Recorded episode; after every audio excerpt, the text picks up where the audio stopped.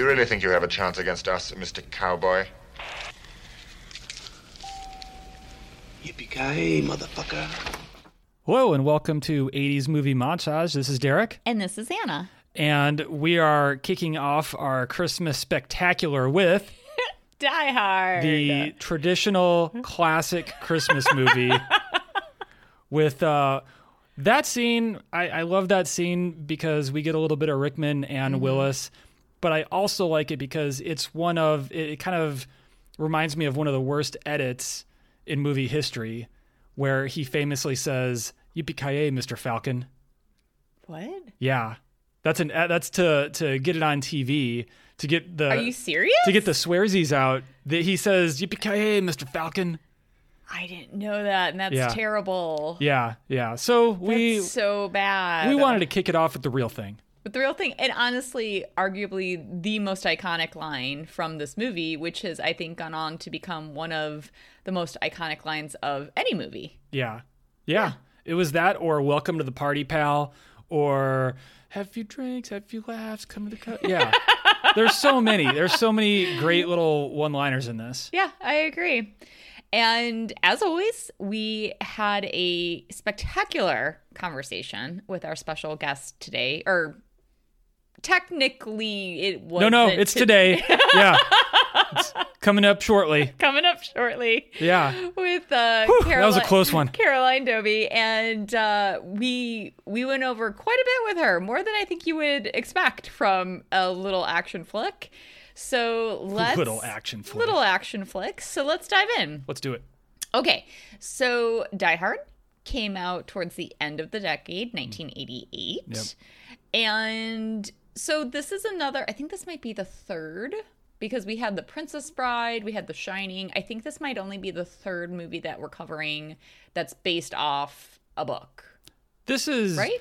This is based off a book in the way that you at one point had a book and then somebody was literally rewriting pages of the book while filming. Yeah, and I never read the book. So Yeah. the the source material it was written by a gentleman named Roderick Thorp. Mm-hmm. Quite a classy name. Yeah. And the book is called Nothing Lasts Forever. Between us and our special guest, none of us have read the book. So it's No. really hard to break down how closely the movie aligns to it, but it is we we should, you know, definitely acknowledge the fact that it comes from this guy's novel. What's it called again? Nothing lasts forever. This franchise does, however, last forever. I mean, we kind of talk about that with Caroline. Yeah. So we'll see. Yeah, we'll see. So then the two gentlemen who went on to create the screenplay from the book. So the first dude, his name is Jeb Stuart. Did you say John Stewart? No, I did not. I said Oh. Jeb Stuart. Oh, okay. That would be interesting. yeah. Uh, so a couple other credits to his name. Uh, he wrote Leviathan, Okay. That uh, like uh, spooky underwater movie. I think. Yeah, I think yeah, so. Yeah. Vital Signs. okay. Another 48 Hours. All right. is the guy behind that. One of our favorites. Well, I guess I shouldn't speak for you, but The Fugitive. I enjoy that movie. Yeah. I don't know if it's okay. a favorite, but I really like it. I really love that Yeah. movie. And then more recently, he has worked on Vikings colon Valhalla. yeah. Don't forget that colon. Yeah. Well, because I wanted, like, I'm trying to clarify for listeners at home, like, how the title is. Otherwise, it'd be structured. Vikings Valhalla. Vikings Valhalla. So, yes. So that is Mr. Jeb. I mean, just some of his credits. Yeah. So next we have a gentleman very distinguished. I mean, this guy he has a lot of writing credits. Um, name is Stephen E. D'Souza. That's quite a name. Yes, it is quite a name. So among some of his credits, and uh, you know, he's done both television and film, but uh, he worked on The Six Million Dollar Man. So he did that show. Okay. That's he worked cool. on Knight Rider. Amazing. This guy is a genius. And what's actually really interesting between the two of them, so I just mentioned that Stuart did another 48 hours. de Souza did 48 hours. So oh, he did the okay. first one. Nice. Yeah, kind of interesting, huh? He was the creator of a show. So I'm not familiar with this show, but he was the creator of it. So I thought we should mention it. The Powers of Matthew Star? Does that ring a bell? That does not sound familiar, but it sounds like it should. If that yeah, I makes don't, any sense. I don't know, but So he also did The Running Man. He also did Die Hard 2, Hudson Hawk. So he likes to, because that was a Willis film. There have been some ups and downs, possibly. sure. I mean, yeah. He also, and no, okay, so I have to admit to something here. So he wrote The Flintstones. I think when I was doing the research, it was actually the very first time that I realized that it wasn't the Flintstones. It was, it's the Flint with a T, Flintstones. And Yeah. I never knew that. Really? I was just said the Flintstones. I feel like that might be a Midwestern thing to like drop that letter, but I don't know. I I don't know. So anyway, moving on. I mean, Um, Flintstone makes a little bit of sense. No, it totally makes sense. It, It, it totally makes. But I always like had the emphasis on the stones. Hmm. Anyway, okay. so moving on, some of his other credits: Beverly Hills Cop three. that wasn't bad. That was a fun movie. Sure. Yeah, Street Fighter. that was um, that was a movie. That was a movie. Yeah. And Judge Dredd. Which one though? Uh, I didn't even. There's more than one. Oh, so well, okay. There's one called Judge Dredd with Stallone, and then there's another one just called Dredd, which by it was it was Judge yeah, Dredd. So by most accounts, the one that's just called Dredd is far superior. oh okay. Yeah. Well, Yeah. Even though Sorry. the guy from The Exorcist, uh, Father Dyer, was in Judge oh Dredd. for real? Yeah, he was The guy in- who lives. The friend of Father Karras. Oh no, no, no. The the the priest who like is coming from the Middle East to save. Oh, Ma- uh, Max von Sydow. yes, I didn't I didn't want to try that name, but I yes, said, yeah. I, I'm pretty sure he's in got- Judge I got Dredd. it close. I got it. Close. I have really derailed us from Die Hard. Yeah, so moving on to the director of the film, John McTiernan. So I think as we kind of go through these credits, you'll start to notice like it makes a lot of sense why they brought these particular people on board to the movie because they kind of have a really similar sensibility between all of them. Okay. At least when you're looking at like their other projects, like there's kind of a cohesion about it. So McTiernan, I don't know if you realize because I know this is a movie you realize he's the director of Predator. Oh, nice. Okay. Yeah, I don't know if you realize that. I did not realize that. No, He also, this is another movie you like. He's also the director of The Hunt for Red October. that that movie's a masterpiece. Yeah, you like Yeah. that one a lot. And uh, a very different kind of Sean Connery film, Medicine Man. Oh yeah. He did that. Um, but then he kind of comes back to like maybe what you would more expect him to do. So he's also the director behind Last Action Hero. He's the director of Die Hard with a Vengeance, the remake of the Thomas Crown Affair with Pierce Brosnan and Rene Russo. And then, do you rem- did you ever see the movie The Thirteenth Warrior? Is that with um? Antonio Banderas. yeah. No. I remember seeing that and I like look, I've said it before, like getting any movie off the ground is a pretty incredible feat. So I don't throw shade, but it is hilarious because in that movie, he does not speak the language of the people who like it's been it's been ages since I've seen it. But like if I remember correctly, he does not speak the language at all of the people who like pick him up and take him on this journey. But there's this like one scene where they're all sitting around a campfire and literally just I don't know, through osmosis, overnight he suddenly learns their entire language. It's amazing. Wow. Yeah. The Thirteenth Warrior gets some super special powers. So, okay, so moving on to cinematography. And what's actually really interesting about this gentleman, Jan de Bont, Dutchman, uh, from the Nether- Netherlands, my, my homeland. yeah. Um, uh, he, I mean, he was a very, he is a very accomplished cinematographer, but then he made a pivot and in his own right became a really like interesting and, and great director. So among some of his cinematography credits, Cujo, Hmm. Thanks. Thanks for that one, Jan. um, All the Right Moves, Okay.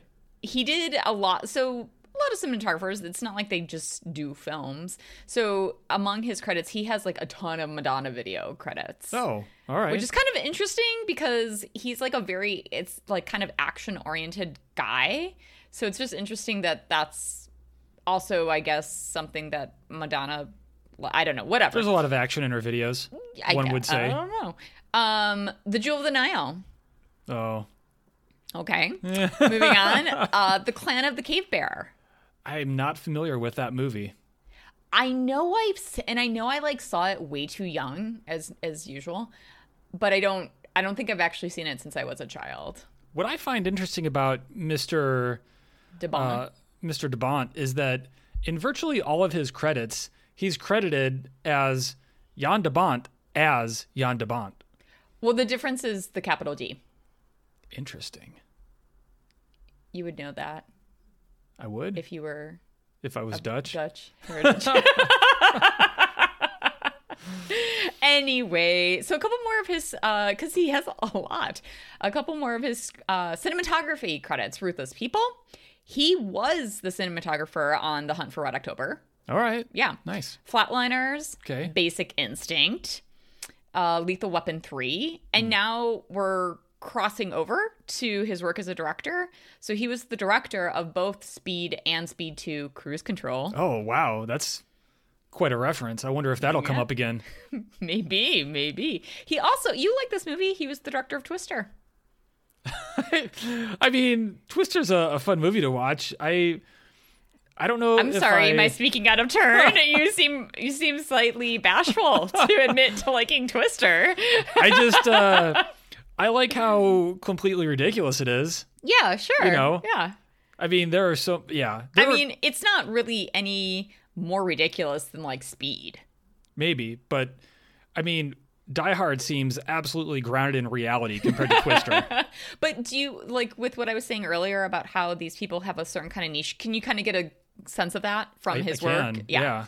So, and then he's he's he's kind of gone bounced back and forth because then he also was the cinematographer on The Haunting as well as Laura Croft Tomb Raider. All right. So, okay, so moving on. So this is interesting because I think this is the first time in a minute that we've had two editors on a film.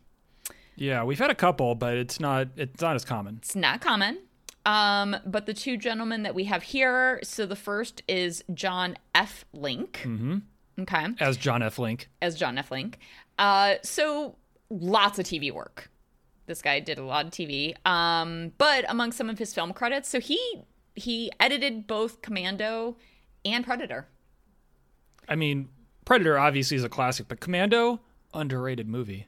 Yeah, Yeah. I feel I I would agree with you, and I think you could probably also begin to get a sense that there's like overlap between these creatives. Like they've kind of worked together already on other types of films. Um, he also was the editor of Roadhouse, Hard to Kill, which sounds like a James Bond movie to me, but no, that's not. a Steven Seagal movie, I believe. right, but Yeah. it sounds like a James Bond film. Hard to Kill. Come on. He's not hard to kill though. He's impossible to kill. That would be the James Bond title. Like can't kill him. Can't kill him. Yeah. That's the next movie. Yeah. Uh, he also edited The Hand That Rocks the Cradle, both of the Mighty Duck movies, The Three Musketeers, and then something that's like kind of a very different genre, A Low Down Dirty Shame. Nice. Yeah. Okay, so moving on to the other gentleman, uh, Frank J. I'm going to butcher this. Yeah. Urioste? Urioste? Urioste. Urioste? Say it really fast. Urioste. Yeah, there we go. Okay. So, among some of his editing credits, Amityville 3D.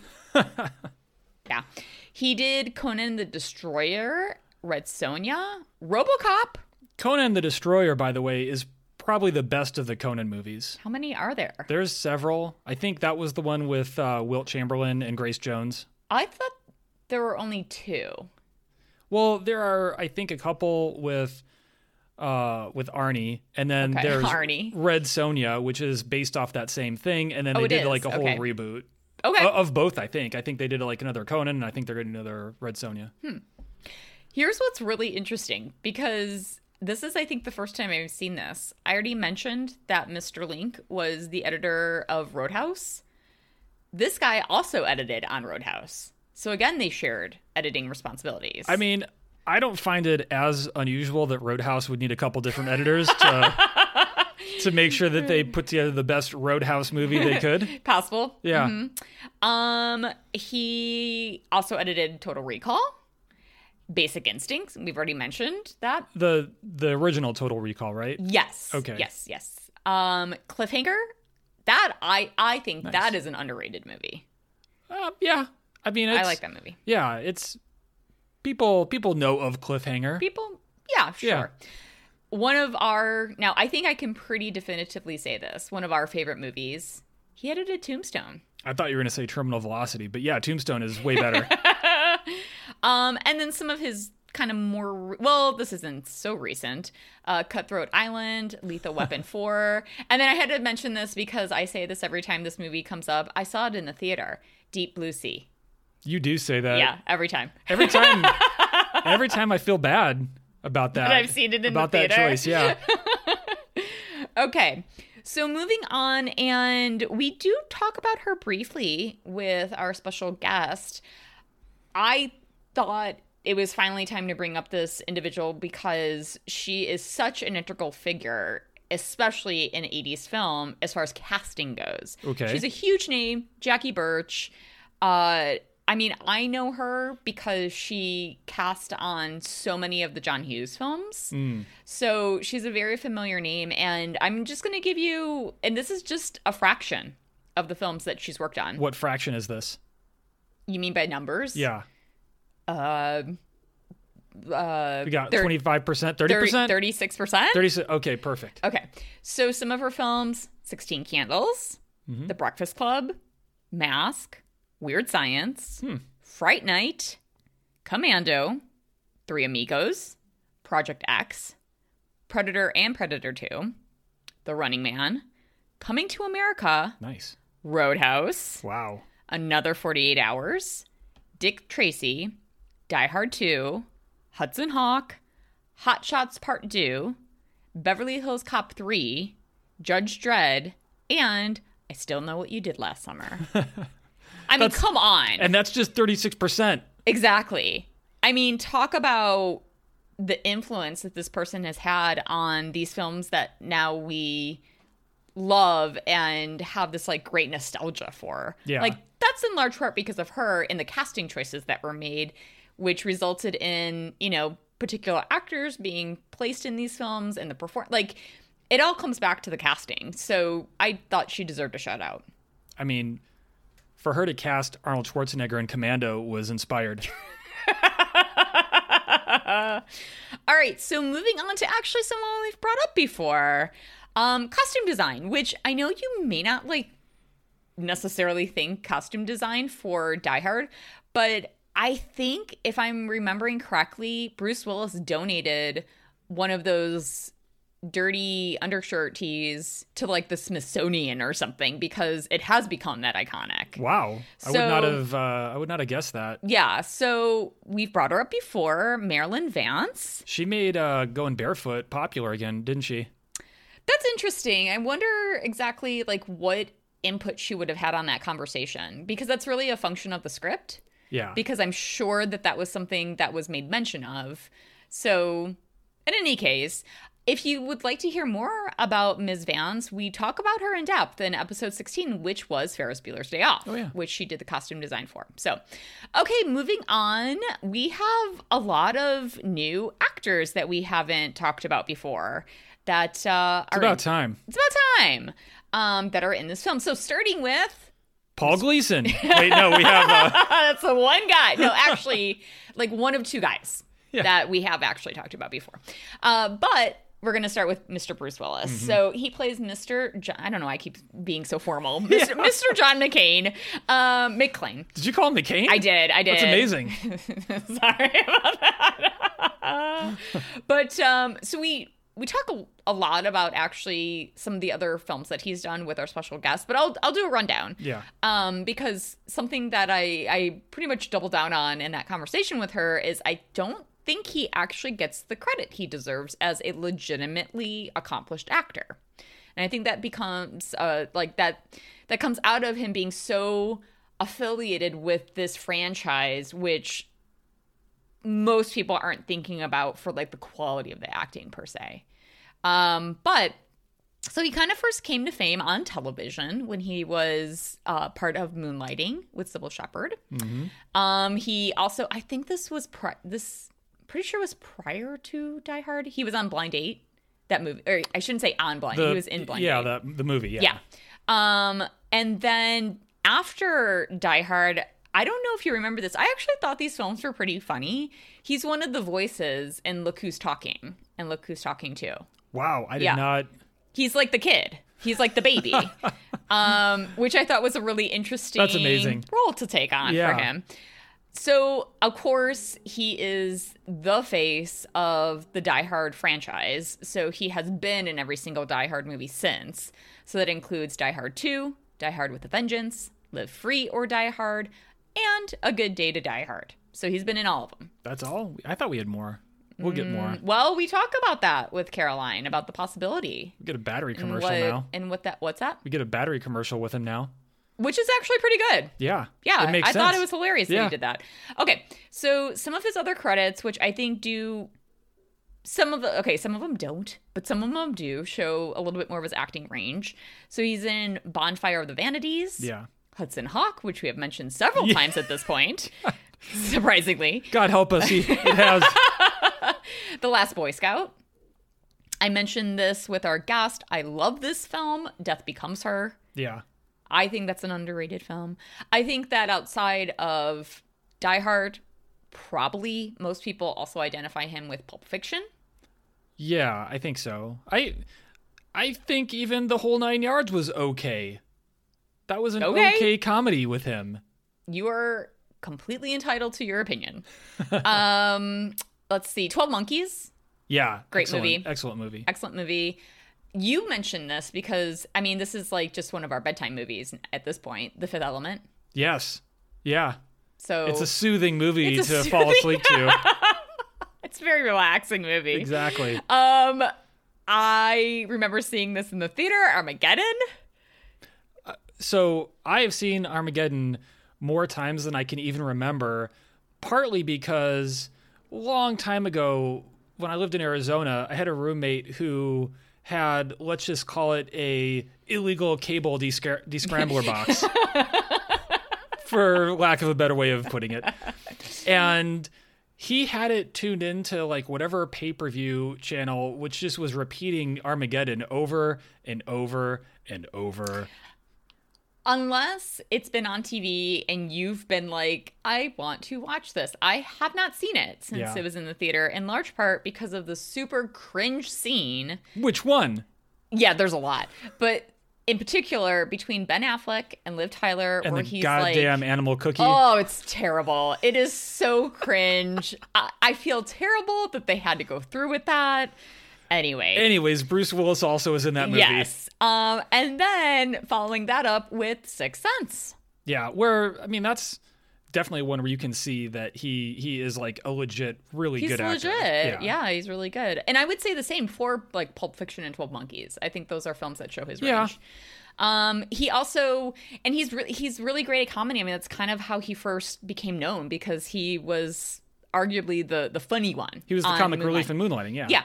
And he has a short stint on Friends, and he's really funny in that. I wonder if that's how the whole nine yards came to came to happen. Possibly. Yeah. Yeah. Um, he then I know you know these films. Um, he's in Unbreakable. You like that? Yeah, Unbreakable, Split.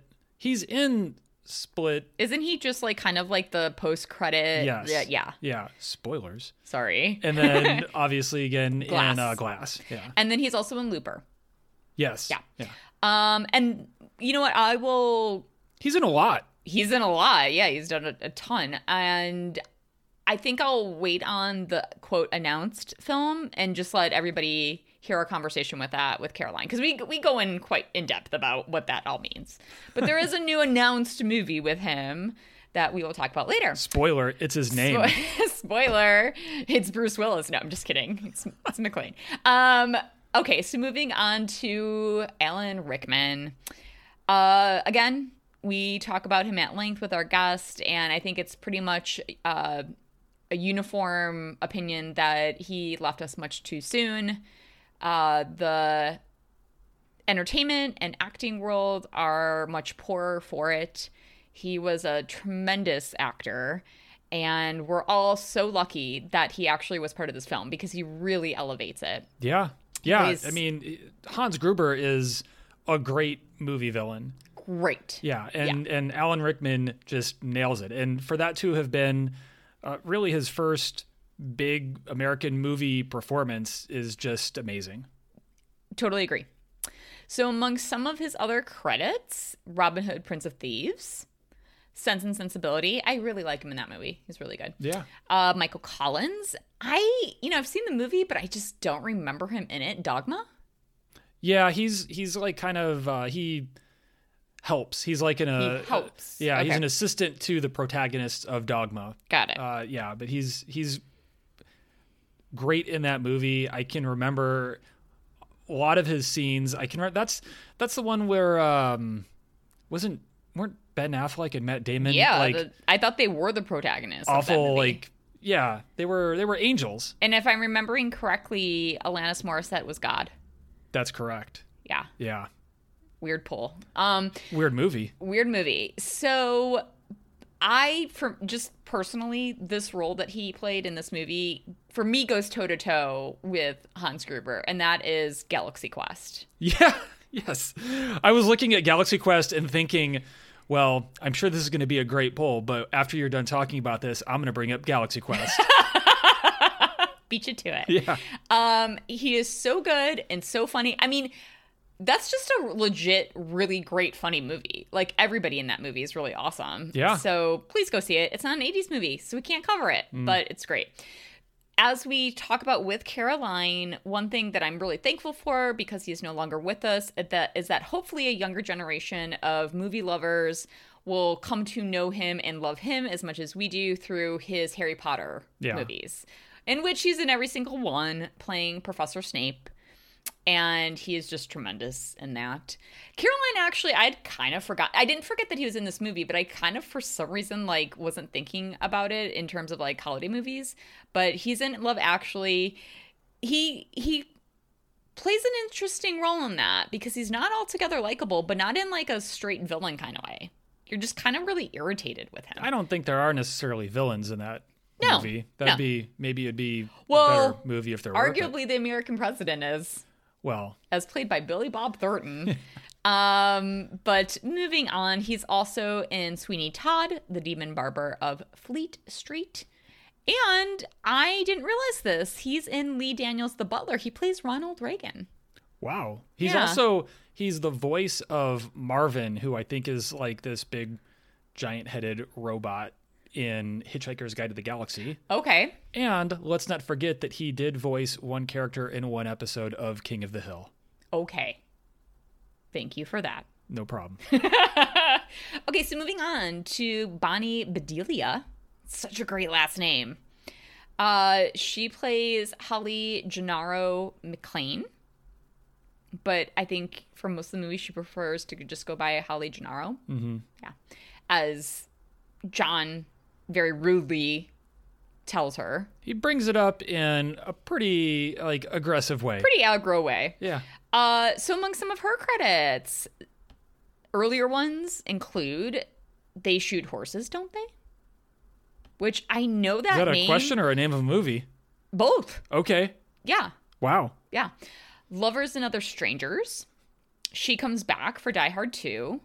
She's also in Presumed Innocent, Needful Things. Which is an excellent Stephen King book and a pretty good movie with, I think, Max von Sydow again. Oh, okay, cool. So I actually do love this movie. It's a little bit of a guilty pleasure for me, and I do not remember her in this movie anywhere but here with Natalie Portman and Susan. Sar- no, not Susan Sarandon. Oh wait, yeah, that is Susan. Sar- wait, I'm thinking. We have completely fallen off the rails. anyway, she's in that movie, um, and as well as a couple of TV series that are more among some of her more recent credits. Uh, the Division, Okay. not familiar with it, but then also Parenthood. I remember that being on there. That Yeah. that that went off there just a couple years ago. Yeah. Um, okay, so moving on to Reginald VelJohnson. He plays Sergeant A- Al Powell. So we actually do very briefly bring this up in our Ghostbusters episode. Do you remember who he was in Ghostbusters? No, I don't. I mean, it's kind of a blink and you'll miss him. I blinked. Okay. I missed him. He is the jail guard that calls for the Ghostbusters. Okay. Yeah. Nice. Cool, huh? Um, so that's like one of his like first film credits. He's also in Crocodile Dundee. Now, a little bit of trivia for you. Uh oh. Okay, so I think that most people probably identify him as the dad in Family Matters. Yes, for sure. For sure. Do you know what TV series was the series that provided like how do I put this without sounding so convoluted? It provided like Family Matters with being the the spin-off from this show. He first Um, appeared as that character on a different television show. Wasn't he a cop who arrested Uncle Jesse in Full House?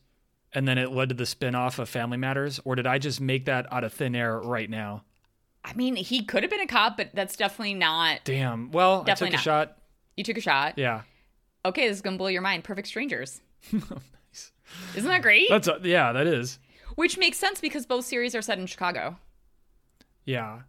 Yeah, I can kind of picture him in that series now that you mention it.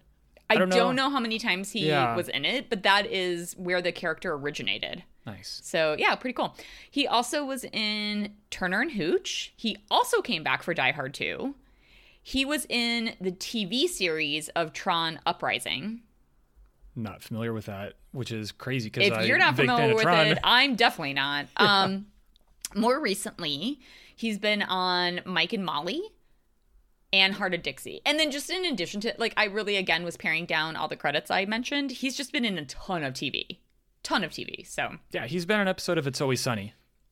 Correct. Yeah. Yeah, yeah. yeah. So, okay, so here's the thing. I'm kind of breaking my rule where I don't really go down the path of like talking about somebody's credits if we've already mentioned him in a pre- previous episode.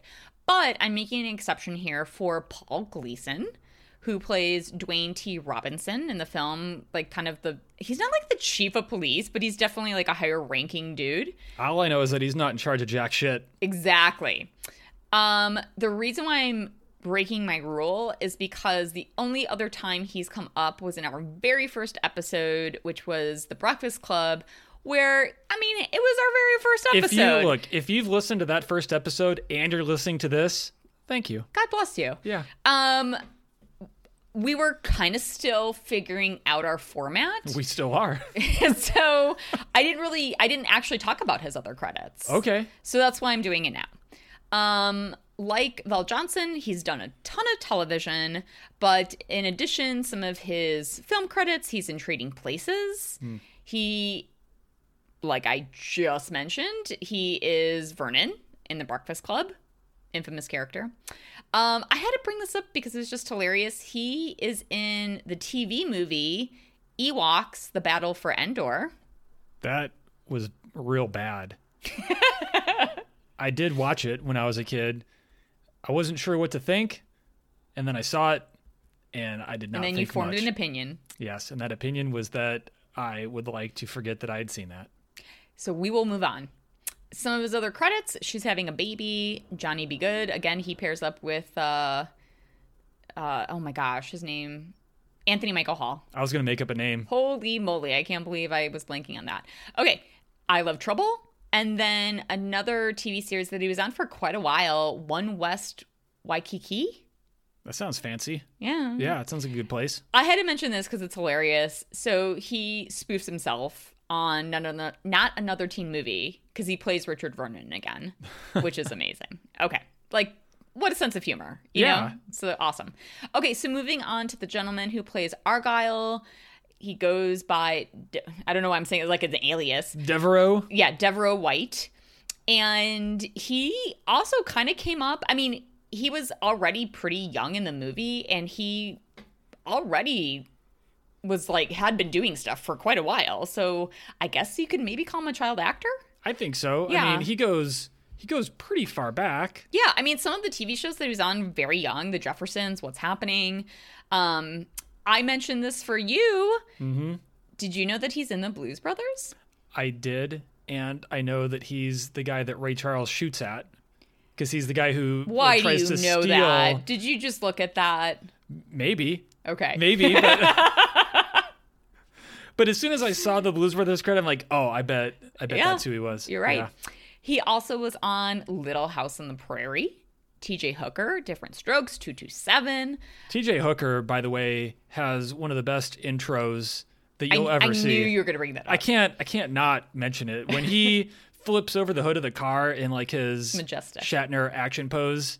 Majestic. Majestic. And then he was on for quite a while on the show Head of the Class. Oh, really? Okay. yeah. Yeah, it was a fun show. It seems like he hasn't been in the world of acting as much more recently as he was back then, mostly in the 80s. Um, but he, you just mentioned it, the Die Hard TV commercial. He's in that Yeah. with Bruce Willis. So My heart is back. Yeah. So okay, so moving on. This is the one gentleman that I'm going to kind of like a little bit briefly go over. However, we've I think now reached the trifecta of William Atherton movies.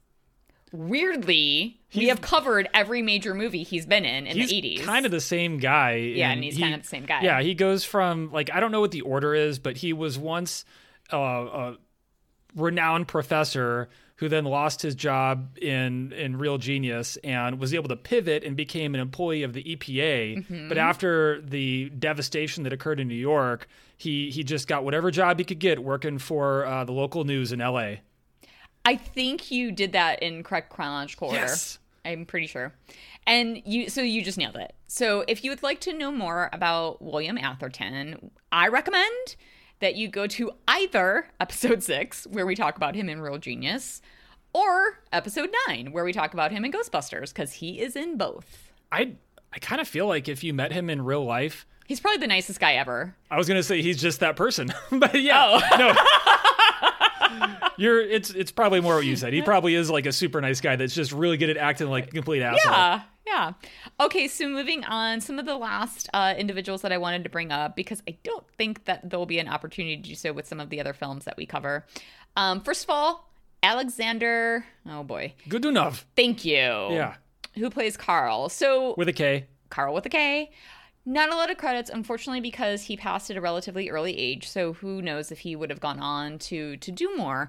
Um, but among some of his credits, Anna Karenina. I think I'm saying that right. uh, Witness. Yeah, I I remember him from three movies: Die Hard, Witness, and The, Money, Pit. Yeah. Yeah. So those are those are the ones that I have. Okay. So now moving on to James Shigeta, who plays K- Takagi. Takagi. Takagi. My apologies. So he's, I mean, long resume of acting credits, and he's done a pretty even mix, it seems, of like TV and movies. And of course, his career started way before Die Hard. So some of his earlier credits, he was on a TV series called Medical Center. What was He- that about? I haven't the faintest, um, but he was on it. He also was on the Rockford Files, Fantasy Island. I put this one down for you, The Greatest American Hero. Nice, thank you. Um, this one, I guess, given what you just said, is also for you. TJ Hooker, he was on.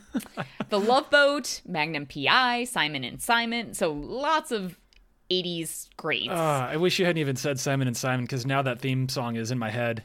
well, that's on you. Yep. Um, he also was a voice actor on The Real Adventures of Jonny Quest, as well as the animated version of Mulan. Oh, the the best version of Mulan. Sure. Yeah. Yeah. And then he also had a bit on uh, the first iteration of Beverly Hills 90210. So, a very varied career.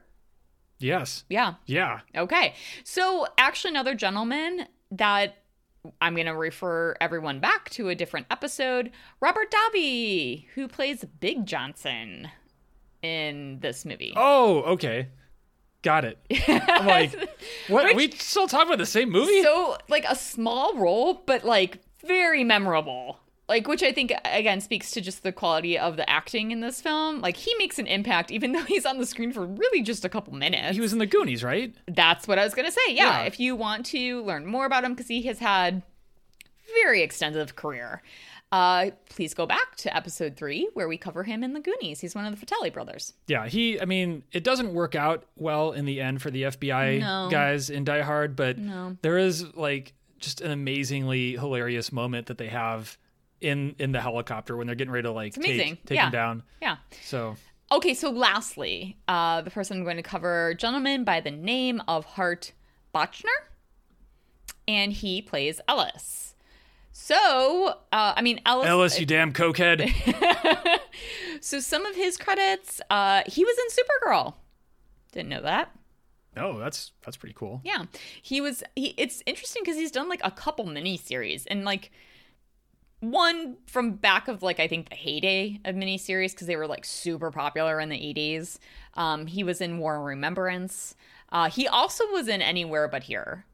He was in a um a movie that possibly only my dad, who I'm positive does not listen to this, would know. A movie called Breaking Away with Dennis Quaid and a few other people that were like pretty well known. It's about a kid obsessed with an Italian cycling team. That makes sense Yeah, yeah, for your dad. yes. So uh, I had to bring it up. No, that's cool. He also was in For Your Consideration. He was in the TV series The Starter Wife and another miniseries called Too Old to Die Young. That checks out because Right? you're too old to die young. Yes. Yeah. Yes. Yeah. Oh, okay. Yeah, okay. makes sense. Makes sense. Moving on to the synopsis. Okay, you ready? Wait. What? Okay. Now I'm What? ready. Why? Oh, because you're going to it. Okay, gotcha. Here we go. An NYPD officer tries to save his wife and several others taken hostage by German terrorists during a Christmas party at the Nakatomi Plaza in Los Angeles. Mm-hmm. Yeah, I mean, they're not really terrorists. I don't know if they're German. I guess they're German. They're supposed to be German, right? yeah, yeah. They're supposed to be German. Yeah. No, I- Um, I got I got no problem with that synopsis. Yeah, it's fine. I mean, I think that um, I mean, I think it's hilarious. He's like several others, and it, it's just like kind of the third. Anyway, I the, There were several others. There were several Yeah. others. The only thing that I would maybe change, because I think it would help to inform the story a little bit, Yeah. is to just have said tries to save his estranged wife. Hmm. Because that's actually more accurate. That's true. But that's about it. That's sad. The rest's fine. Yeah. Um, okay. So we don't have a montage No, there's no real montage because it all takes place in like literally a night. Yeah. So That's there's like no time for a I mean, montage. maybe there's a montage when they when they wheel out the uh, the car. Get the car. Maybe that's a montage. No, it's not. no. No, Uh, but I appreciate you trying. I tried. You tried. Yeah. Um okay, so a couple just real quick fun facts. Not fracks, facts. Before we go into our conversation with Caroline, as we reference at the top of the episode, yippee ki motherfucker. Mm-hmm. It's used in all five Die Hard films. Yes, it is, and edited in at least one of them to Mr. Falcon. Yes. Yeah. Yeah, sadly. Man, that's a bad that was a bad call. um I'm going to how do I do this? I like want to pass on to you the next film fact. I'm gonna I- I'm gonna do like um what is it password? Where like I say a word and you try to guess what I'm okay. okay. This is fun. okay so Nakatomi Plaza. Oh, Fox Plaza. There you go. In Century City. Actually is 2121 Avenue of the Stars, which is the uh, address that they list when uh, Willis is calling into the to the radio dispatch to try to get help. Um, yeah, I, I used to work in that building, you did. And we talked about that with Caroline, and everyone that works there really loves the fact that they work in Nakatomi Plaza. Like they did the 30th anniversary screening where we actually got uh, Reginald Johnson and Bonnie Bedelia to show up, and they were able to talk a little bit about their experience in the movie and their experience after the movie and how it's such a beloved film. Uh, they had tours set up so that people could actually go down into, I think, the basement levels of the building, which is where they shot some of the rooftop scenes. Um, had cop car and uh, Twinkies. It it was a great setup, and watching it on the side of Nakatomi Plaza, where they had all the, they brought out all the Nakatomi Plaza signage. It was it was super cool, and they definitely feel like the building is like a character.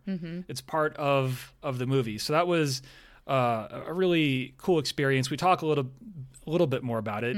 Possibly, I've talked more about it now, but we do talk about it more with with uh, Caroline. But yeah, It was a really fun experience. I was very lucky to get to experience it with you. And like we still have our Nakatomi Plaza chairs. we do. We still got those. And actually, kind of on a related note, and we definitely dive into this with Caroline, but this whole is Die Hard a Christmas movie or not?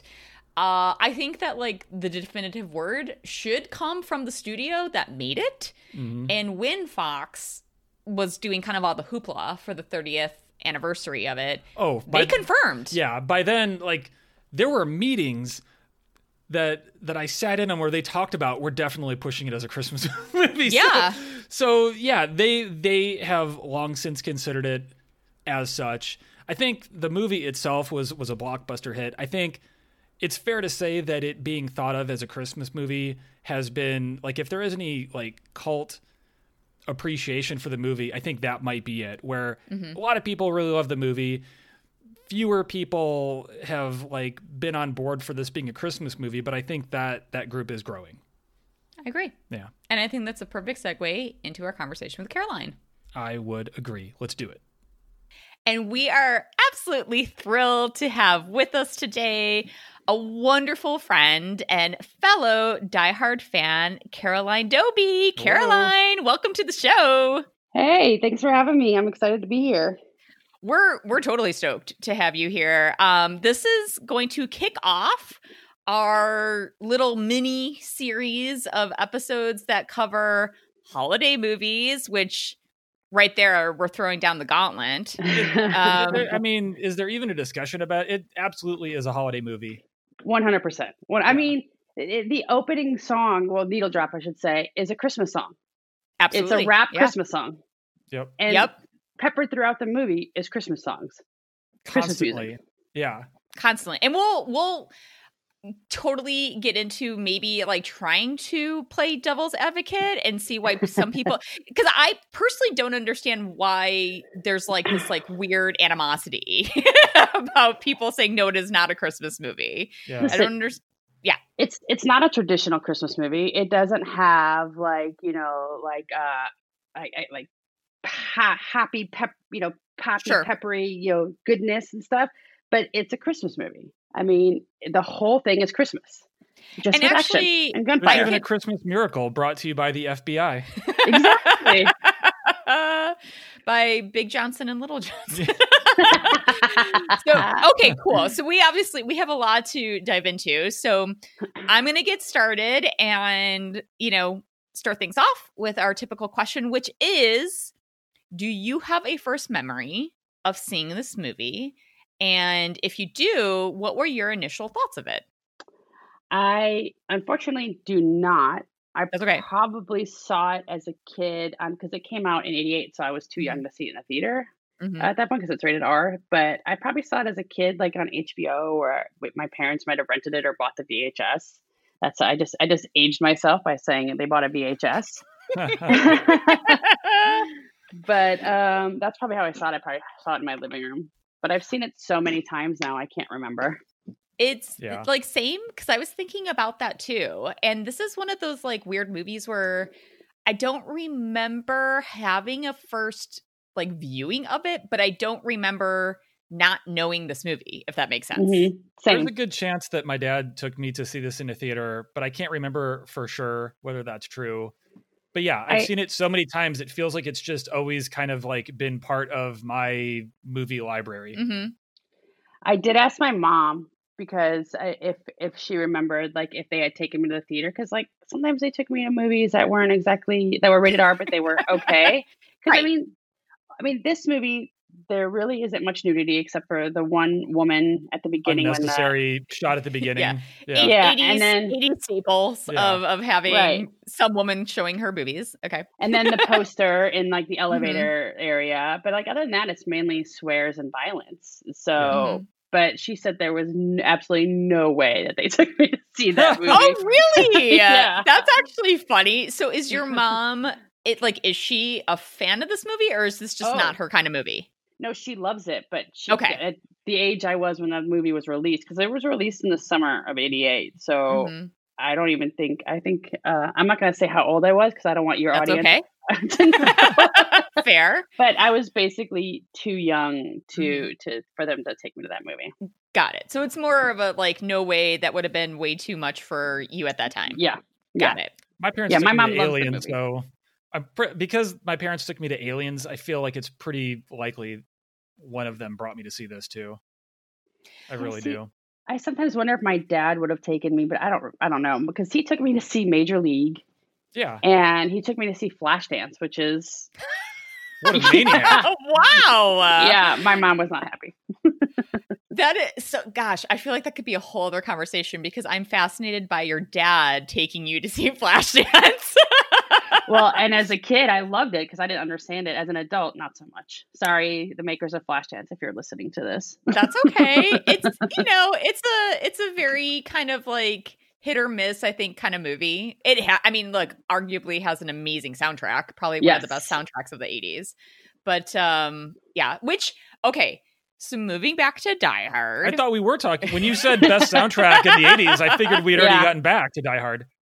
Well, okay, so what I'm curious about is people okay, so this is I wouldn't call it like a cult film because I think it has a much No, bigger Yeah, Yeah. you know, following than that. But I it it like the reason why I even bring up that term is because people really love this film.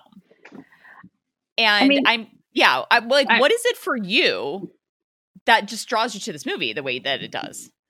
I think it is by far one of the, I mean, Christmas stuff aside, I think it's one of the greatest, smartest action movies. I mean, since there, there's been others since that movie has been made, but before that movie, before Die Hard, action movies weren't as intelligent and Mhm. thought Yeah. out. And even though um, this movie was, I mean, I don't know if you know that, you know, how quickly this movie was written. Like they were writing as they were shooting. So, Oh, always which is always a smart move. Yeah, yeah. which is why at the end of the movie, a um, ambulance comes out of a truck that was empty at the beginning of the movie. Oh, that's funny. I didn't even notice that. nice. Yeah, no, it's yeah. I, I I never noticed it either until recently.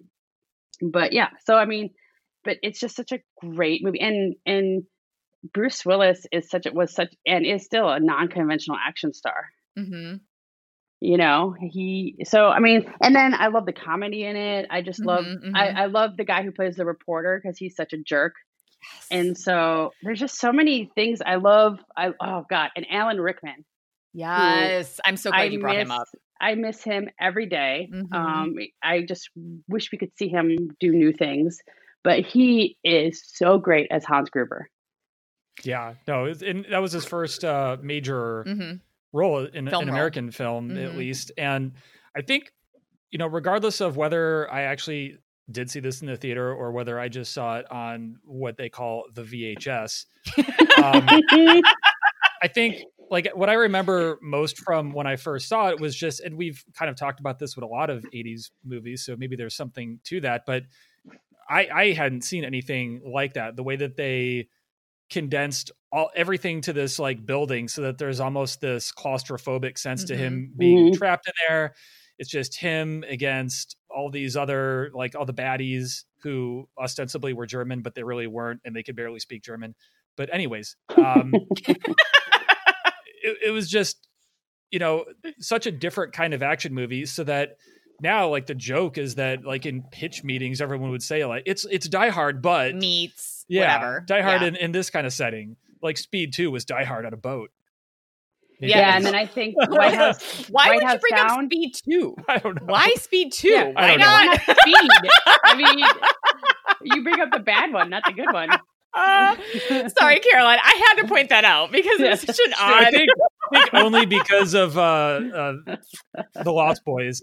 Because and we the were just talking about yeah. Jason Patric. Okay, Exactly, got it, yeah. Okay. All right, all right. So, Caroline, sorry, we we very rudely interrupted you. What were you going to say? Uh, honestly, I do not remember, but but I I I think Die Hard is just I love. I've seen it a million times, and I watch it every year at this time of year, and it never gets old. It just is always just a fun roller coaster ride. And totally so, agree. And one thing that um when we were watching it last night, I was surprised because I never thought about it. It's an over two hour movie. Yeah. yeah, And that really surprised me because I feel like the pacing of it is so great that it doesn't feel like a Mm-mm. two hour movie to me.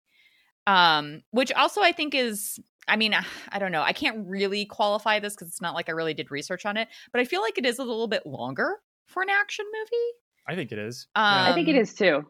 Yeah, which makes it that much more impressive that it moves along at the rate it does. And I think uh I mean I agree with both of your points. I think one of the main um like positive and and different novel type of elements of this film is the fact that it is in one single setting. Mhm. And and that, you know, Derek, I think you're totally right. It adds to that kind of claustrophobic feel of it. Now, I'm curious, I like full disclosure, I have not. I rarely read whether this is good or bad, the source material that the screenplay might have been based on. Caroline, have you read the novel that this is based on at all? I have not. I mean, I know Yeah. it's based on a novel, and I know the ending is different, but that's Okay. about all. Like, because like the ending in the novel, the so and the character is different. The character was like sixty years old. John McClane was sixty years old versus thir- in That's his about as much as I know about it at all. Yeah. And then the ending of the book is his daughter, because it's his daughter. He, I think the the from what I understand, it's the daughter. It's she's the one who works in the building. He drops her off, and as hmm. he drops her off, everything goes down. and then it. his daughter falls from the top of the building or from out of the window. Not not the bad guy. Was this written by Stephen King? Wow. That's and fun fact, this was originally meant to be for uh, Frank Sinatra.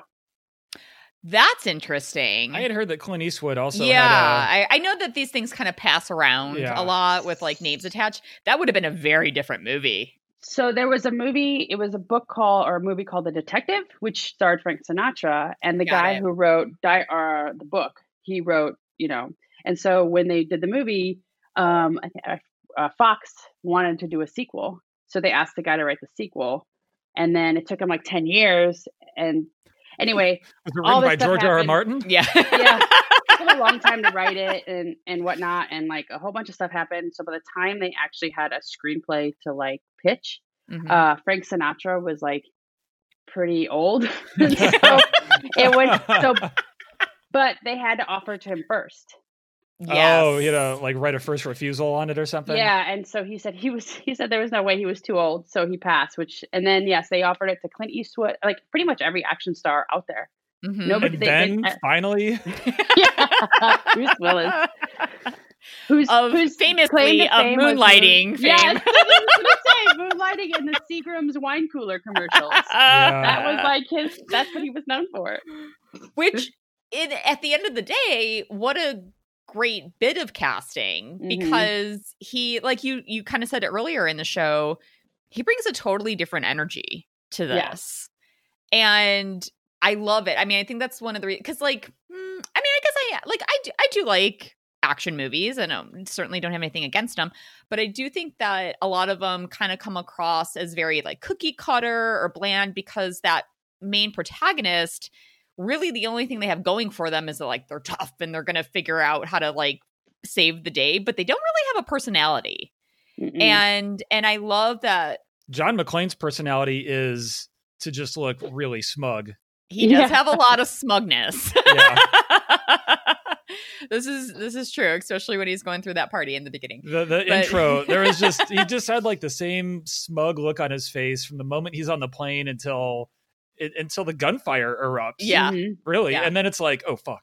Yeah, um, but I love how much of a like three dimensional character they make out of him. And, you know, I think it's I think it's really interesting. Like some of the things like look, I know that sometimes you have to take these stories with like a grain of salt, um, because you don't know who it's like been passed around to. But like I've heard a couple um bits of like trivia about like how he decided to play the role, how the role was written. And I mean, one thing that I think um I read is that between Willis and uh the director John McTiernan that he's basically a guy who like doesn't really like himself that much but you know, is like trying to find trying trying to do the best he can. And I thought that was kind of an interesting way of looking at his character. And I think that comes across. Um like when he has that fight with his wife and I mean, he's kind of a dick cuz like she basically says like I I really missed you. And he's like, "Well, you didn't miss my last name." You know, and he just completely shuts down any Yeah. any chance of having like a a like productive conversation. But then as soon as she leaves, he berates himself for that. So he knows that Mhm. he was a dick.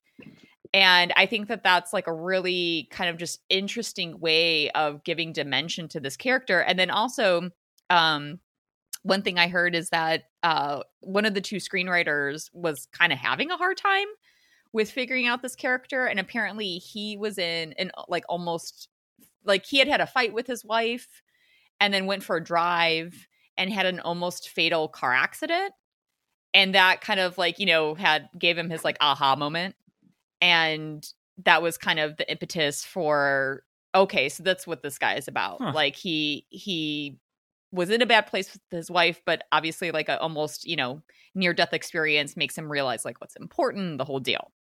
So I I feel like they gave this guy way more backstory than the average action hero gets. I just know he's got like a six month backlog of scumbags he's got to get off the streets. yeah, which is why he hasn't been able to come to LA. Yeah, that's it. That's that's that's all. then- that's all I needed for John McClane. what were you going to say, Caroline? Uh, I was gonna say, going back to the airplane, like not kind of not staying on subject, but going back to the airplane. that's you good. know that jerk. If he wouldn't have told him to take off his shoes and squish his feet into the carpet, yeah, he would have had shoes It's- on the whole time. it's with your toes. Yeah, That was that was actually something that again we brought up last night when we were reviewing it. I mean, you tell me, Caroline. I mean, how much of an impact does that like standing part of his character like make an impact on you? I mean, did he need to have bare feet throughout this entire movie, or what? Could it could it have been just as effective? well, here here's two reasons why he needed to have no shoes for for me. One is after he kills the first bad guy, he goes to put on the shoes and he makes a joke like about Yeah. how small the guy's feet are. Yeah, And then two, in the scene like when Hans Gruber and I don't remember the other bad guy's name, the the long blonde haired guy, Carl. with a Oh, K. yes. Well, according to Bruce Willis, it, Carl with a K. Yeah, Carl with the K. Um, they're in that room with, like with all the computers and the glass, and like Hans Gruber now knows he doesn't have shoes, and so Yeah. he ha- there's that line that I love where he goes, "Shoot the glass," and so he shoots the glass, and amazing. so. And so, thank you, thank you. I'm I'm, I'm available later for more Hans Gruber. We're impressions. voiced, yeah, strict, strictly Hans Gruber. yeah. um, but like, I mean, for me, I mean, those two two scenes are very iconic. And then like when he's after he jumps off the building and he's got and he's like trying to break into the glass, you know, the the window, yeah. and his feet are all bloody and he's got the bandage. I mean, I just think it's much more impactful than if he would had shoes on. And so I Mhm. think I think Yeah, yes, it was that's a good important that he didn't have shoes. it made him feel more. I mean, we know he's a cop, but it made him feel more like just this guy trying to survive through this, and so Mhm. it is. He seemed like less of like an actual like commando running through the building, and more of just like this guy somehow trying to find a way to to like save his wife and save Mhm. everyone and and get through it. But it did also feel like this story. The first paragraph of this story was his bare feet were bloody from the gr- glass, and they just wrote everything else around that. Yeah, it definitely and it definitely ups the stakes for the character. Yeah. Yeah, no, and that's a great point too. I mean, we'll we'll eventually get off just how amazing Bruce Willis is in this movie. But no, one thing that we won't. That's all.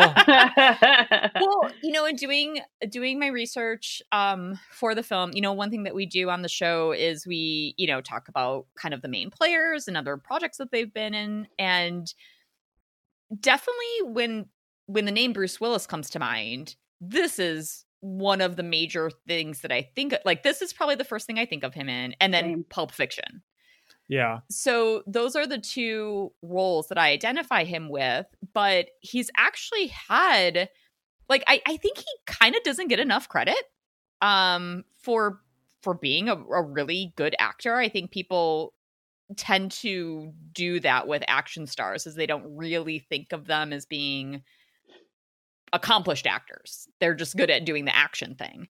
But he, I mean, I know we joked about moonlighting in the commercials, but like Moonlighting was great. Yeah, moonlighting was really great. Moonlighting was great. Yeah, no, he's really good in that. And like basically in looking at his other roles, I came to actually appreciate him more in this movie because like he he's very um diverse actually. I mean, between like like I love Death Becomes Her. He, I like Yeah. love that movie. He's so great in that. We already mentioned Pulp Fiction, There is You one know- movie that I think of more than even Die Hard. Fifth Element. Yeah. Yeah. Yeah. He's great Which in one? that too. Uh The Fifth Element. Oh yeah, that's a great movie. Yeah. And then he has, you know, like Sixth Sense, totally different kind Uh, of role. Yeah. Yeah.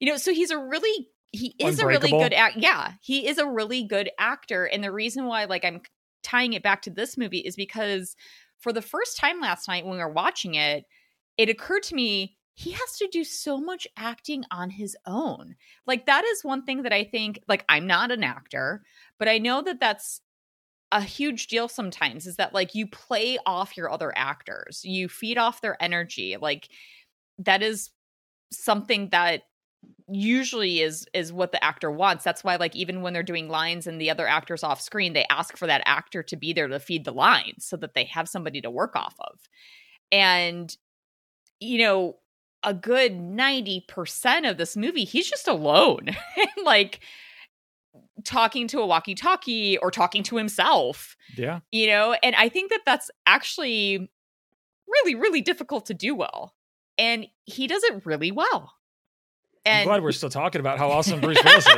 yeah, he's pretty awesome. he's pretty awesome and um and so i just you know wanted to kind of put that out there. Again like we we're all talking about how this is you know just a great action film and how it it has you know kind of layers unlike a lot of other types of similar films and i think that this is one more dim- like kind of dimension to it is that he actually is a really good actor who just happens to be in an action movie And I don't think a bad actor or an action star that is a decent actor but can do action movies could have done Die Hard. I think Mhm. be- because of like what you said, he's by himself so much. I mean, like the the scene inside the air duct. Like if you're a bad actor, you would not be able to pull off the comedy of it and the, the the emotion of it. I mean, yeah. So I I just think he is just amazing and def- definitely did not does not get enough credit for his skills. Yeah, yeah,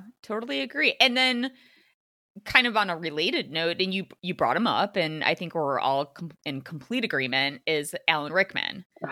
Um I and I totally agree with you again when I was doing the research and was kind of like putting down information about him, I was just reminded of how much I miss him. Mhm. Um yeah. He was probably one of the greatest character actors of our time. mhm. Mhm. And him and Sam Rockwell, who's also a great character actor. Yeah. but- really yeah. No, that's another really great example and I loved his scared American performance in Die Hard. Yes. No. so so I saw so I, I saw something about that recently, and so the how that came up was um because they they were trying to figure out a way where the two of them could meet without having to kill each other, and so how that came up is they were at craft service. And he, they asked him if he could do an American accent, and he said he could do a uh, California American accent. And so when they heard that, that's when they wrote that scene. That's really funny. That's Yeah. that's really funny. And Whether that's true or not, I don't know, but that's what I heard. and I'm so glad that and I think this like kind of ties into what we've been talking about where I think sometimes with these type of genre films, the focus is on the effects, the explosions, the gunfire. Um There's plenty of that. there is Mhm. plenty of that, but but maybe there's not quite as much attention to the quality of the acting.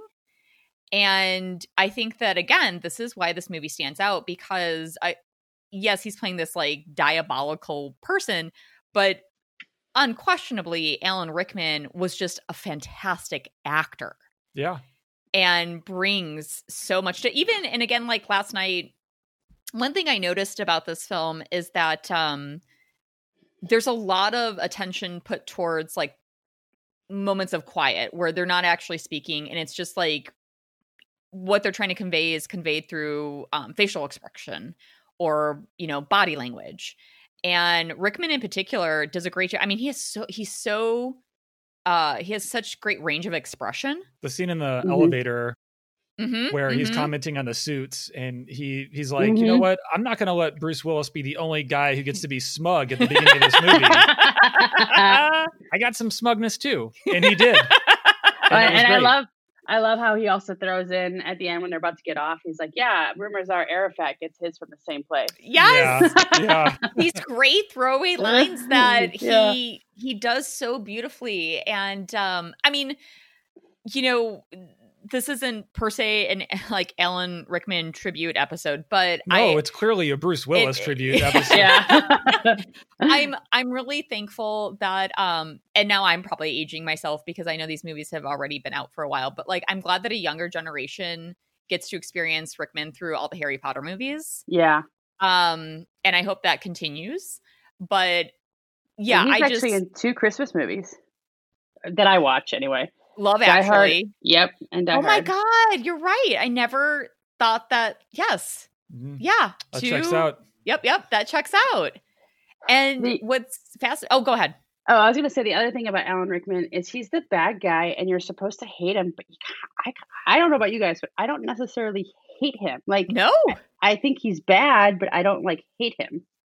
He's so no much i don't to hate watch. him at all he's so fun to watch Yeah, his his comment when they realize that this is not in fact a terrorist plot and that they're just quote unquote common thieves. Mhm. He's like, I'm an exceptional thief. Yes, It's yes, yeah, he he's really like you know that his character is smart and kind of has it all figured out. He's a great I guess not he's not really an anti. He is fully a, a villain, not the like Mhm. anti-hero kind of thing, but he's he's just so fun. You know, like you want you want your bad guy to have as much personality as possible because it's fun to to watch that. And he does such a great job with that and also with that character kind of like hiding tricks up his sleeve that are revealed throughout the movie Mhm. Mhm. like really brings you even more. I would say if if he and Bruce Willis are my two favorite characters in the movie and protagonist antagonist that's that makes sense. My third favorite character in the movie is the building itself. I and please. I thought you were explain gonna say why. Al. I thought you were gonna say Al. for Yeah, sure. Ella. I love Ella's. Oh, Elle. Yeah, Elle, Elle is yeah. great too. I like both of. Yeah. And that's that's only because I used to work at at Nakatomi Plaza, otherwise known as Fox Oh. Plaza, and makes had uh, yeah, and had an opportunity to work on their 30th anniversary outdoor screening where they projected it on this screen next to the building, and they had a bunch of Nakatomi Plaza stuff up so they could make like a whole press event out of it. So yeah, It was really fun. that was a, a fun experience to watch Die Hard on on the Um, building. hmm Uh, so when I first moved to LA and like I went out to Century City and I saw the Nakatomi Towers, I was so excited. Yeah. and then uh, Becky, our friends Becky and Josh, they they lived in an apartment not too far from there, and from their bedroom window, if you if you stood up, you could see the top of Nakatomi Towers from their window. So that was kind of cool. yeah, it's it's fun to have like a landmark like that, and Mhm. I, I, I probably like thought about that all the time when I because whenever you're walking around, you you obviously get like a view of the building and you get a view of some of the other like at the beginning of the movie when the limo when Argyle 1st Mhm. drives him up, like that's actually the entrance to the building. That's where people would drive up, and even walking through the front doors, you're used to like when you watch a movie, you wonder like are these all like separate set pieces or where are they doing this? But it's just really fun to see how much they used that building for it. And I think they actually had to pay rent for the production in what was actually that, the yeah. unfinished building. Yeah, it was. It was legitimately under construction still. Yeah. So, um, From I've read that speaking because it's a Fox movie shot in a Mhm. Fox building, and they did have to pay whatever the going rate was. Yeah. Um, from what I if I remember correctly, and if I'm, I could be wrong, but they had to pay because legally, if they pay if they charged them less, they could get in trouble. Yeah. So they were they paid whatever the rental fee would have been. and it. I mean, I totally agree with Derek, and that was a really fun experience. He also was like waxing nostalgic last night. He's like, I remember going up the elevators. I Just I'm like, man, the elevator bays look the same. Even that's wild. so that was that was really fun to experience. it's pretty Um, cool. It's pretty That's cool, awesome. but like I think that again, you know, like you were saying when you first came to LA and you're like, oh my God, there it is. You know, like Mhm. that is part of the lore of this movie. And it was I mean, I've heard I've heard, you know, a lot of stories. Like, first of all, you know, I don't know if McTiernan was fully communicative with local authorities because there were like real explosions happening around the building Mhm. and The from- helicopters. yeah, yeah, and from what I've read, uh, certainly like the residents weren't aware that, Yeah. that this was just a movie being filmed, and I think that um, it also really ticked off the local authorities because they you know they pissed off everybody Yeah. with the Yeah. explosions and with the helicopters that were not supposed to be doing perhaps all of the maneuvers and flying quite as low as they were Yeah. so they just they they had a permit and they took advantage of it and by the time it got shut down they felt they had enough footage to to do it but i think it's also fun that even when he calls into the police and they're like looking up the address that they actually show like the real address of, Yeah. of that place i'm like they, they didn't have to do that i guess they were just like just use the real thing it doesn't matter Yeah. I mean, we're already using the building, Yeah. so yeah. Um, I mean, I didn't when- realize that that was the real address. That's awesome. yeah yeah it's funny right um i think that one thing so we're talking about kind of the strength of the acting in this film and you you actually already mentioned him i mean one thing that i also love is that yeah and so one thing i want to say and maybe we, we are kind of belabored in actually giving credit where credit is due and that is the casting director i thought you were going to say bruce willis again but um, ja- Jackie Burch, who like that name's very familiar to me. She did, you know, so many. She, she was a casting director on so many 80s films and, and beyond, but I think a lot of people know her from her 80s films specifically. And I love that, like, the attention to detail in terms of like casting particular characters came down to even the smaller characters, like you were saying, like the, um, like William Atherton, who was the, the reporter and Yeah. and also Paul Gleason of the Breakfast Club fame, who was oh my the god. oh yeah yeah yeah Yeah, He, he's- he has one of my favorite lines in the movie. I mean, there's a ton of lines that I love, but he has one when the FBI guys get blown Yeah. up, and he goes, "I guess we gotta get more FBI guys." and that that is one thing that it like it that's one thing that you've brought up a couple times which again i think really adds to the strength of this film is that yes it's an action film but it's actually a really funny movie yeah Mm. and yeah it's got a lot of comedy even the the running gag of the like the playboy or whatever Mhm. magazine taped Mhm. up on the in, the in the wall and everyone that goes by like makes a point of stopping and like oh, he's hey. like running for his life he like they kind of look at it as they walk by Well, I love how it's like when he's being chased by them, and he's he sees it again, and he like kisses his hand and touches it. You know? bring me fortune so There's yeah there's a there's Okay. a lot of little things. There's one more Mhm. little thing that I, I never noticed until last night. Like I now I kind of find it funny. It's probably not supposed to be, but it's like when Al is driving backwards and then you see Argyle like in his limo, but in the background you can see Al's the body that went on his car flies off. it's hilarious. It's like all of a sudden, boop, there it goes. and Anyway. yeah there's just all these little moments and that's why you know even because we've we've been saying all along throughout this this conversation that like like you we watched it again just last night and we've seen this movie a lot of times i've seen And- it a lot in Yeah. particular like within the last couple of years I feel Yeah, like we've seen yeah. it many times Mhm. And you still pick up on new things Mhm. and i think that that's fantastic and considering like what you were saying that they were like still writing the script as they were filming that's pretty impressive and i think that that speaks to the strength of not not just the actors but everybody involved and i know that like Mc- mctiernan wasn't really so interested in directing this movie and he had to be asked multiple times before he finally Mhm. agreed to it come on and yeah and actually even with alan rickman um he he was reluctant Yeah. to be part Really? of the film yeah because he already had played a lot of villains and i mean that's understandable he has a very distinct voice he has a look to him that kind of i think leans that way Mhm. um and so uh i want to say it was mctiernan and I'm not sure who else, but they saw him. I want to say in um the play Dangerous Liaisons, where he played the villain in that, and then they were like, "Oh, that's our guy." Hmm.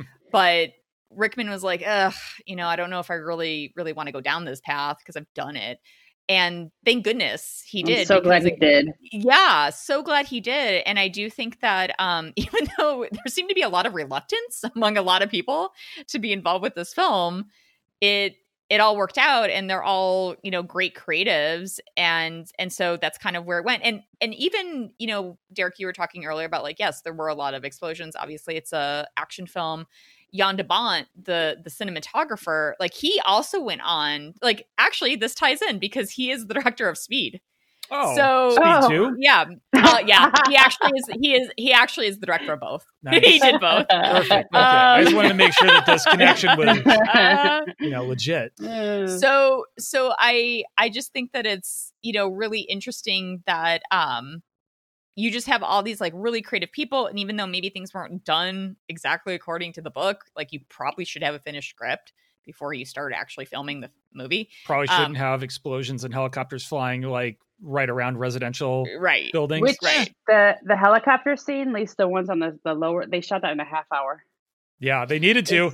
Yeah, they- like we're gonna get in big trouble if we do this any longer they uh Yeah. y- i mean speaking of like little things that that you know you you see the movie so many times and every time you kind of like pick up on something that you hadn't noticed before i still haven't noticed I, i've heard about it but his feet you know we talked about his bare feet. Oh he's yeah. actually wearing like rubber shoes that look like bare feet. So his feet supposedly like look really big in some of the scenes and i i don't think i've ever actually noticed it. Like bigfoot feet? Like hobbit feet maybe. I don't know. feet, maybe they yeah, didn't make him yeah. that hairy but they,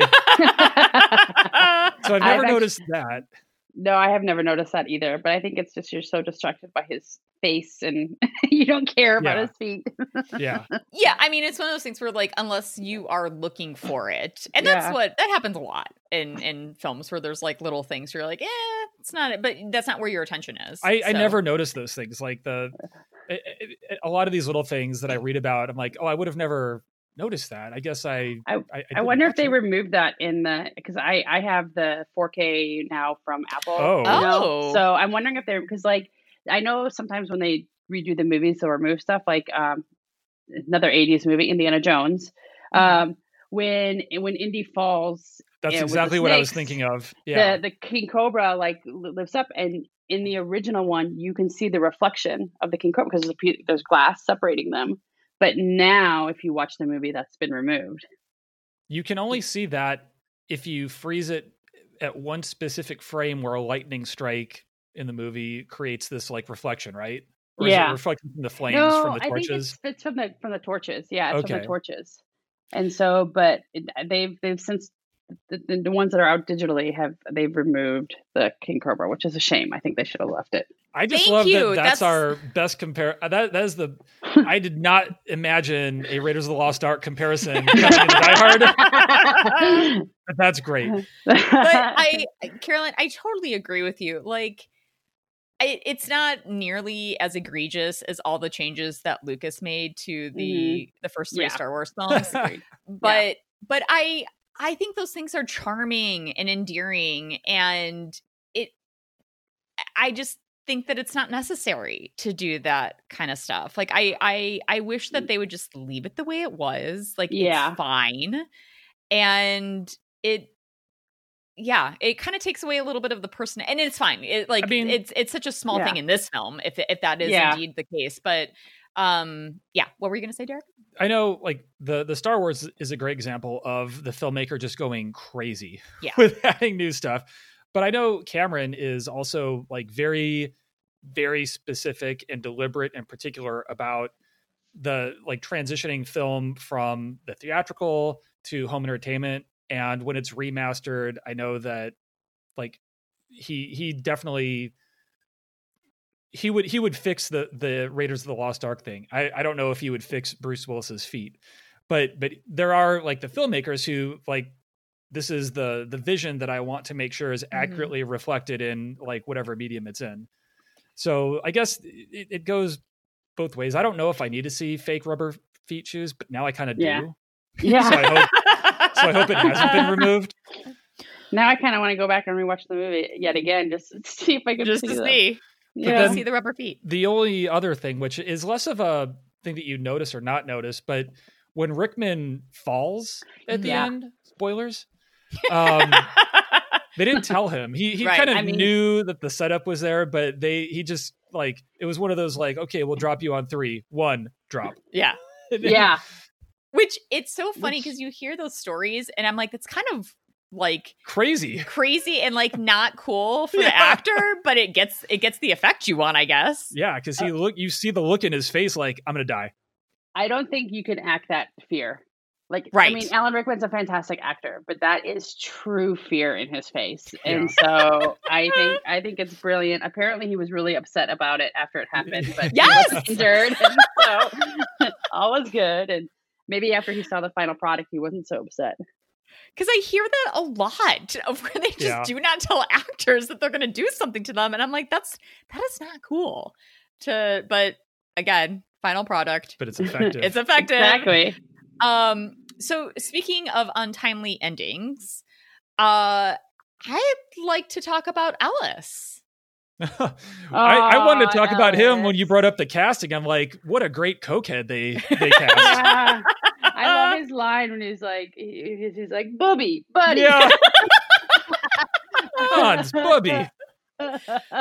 So what I find really and so Caroline, one thing that you were saying earlier is that uh, you know, Hans is is undoubtedly the, the villain in this movie, but you kind of like him, you know? Like you you're I don't know if I'd go so far as you're rooting for him, yeah, but- no. but you're you you like him on screen. And I'm just curious how you feel about Ellis in that regard.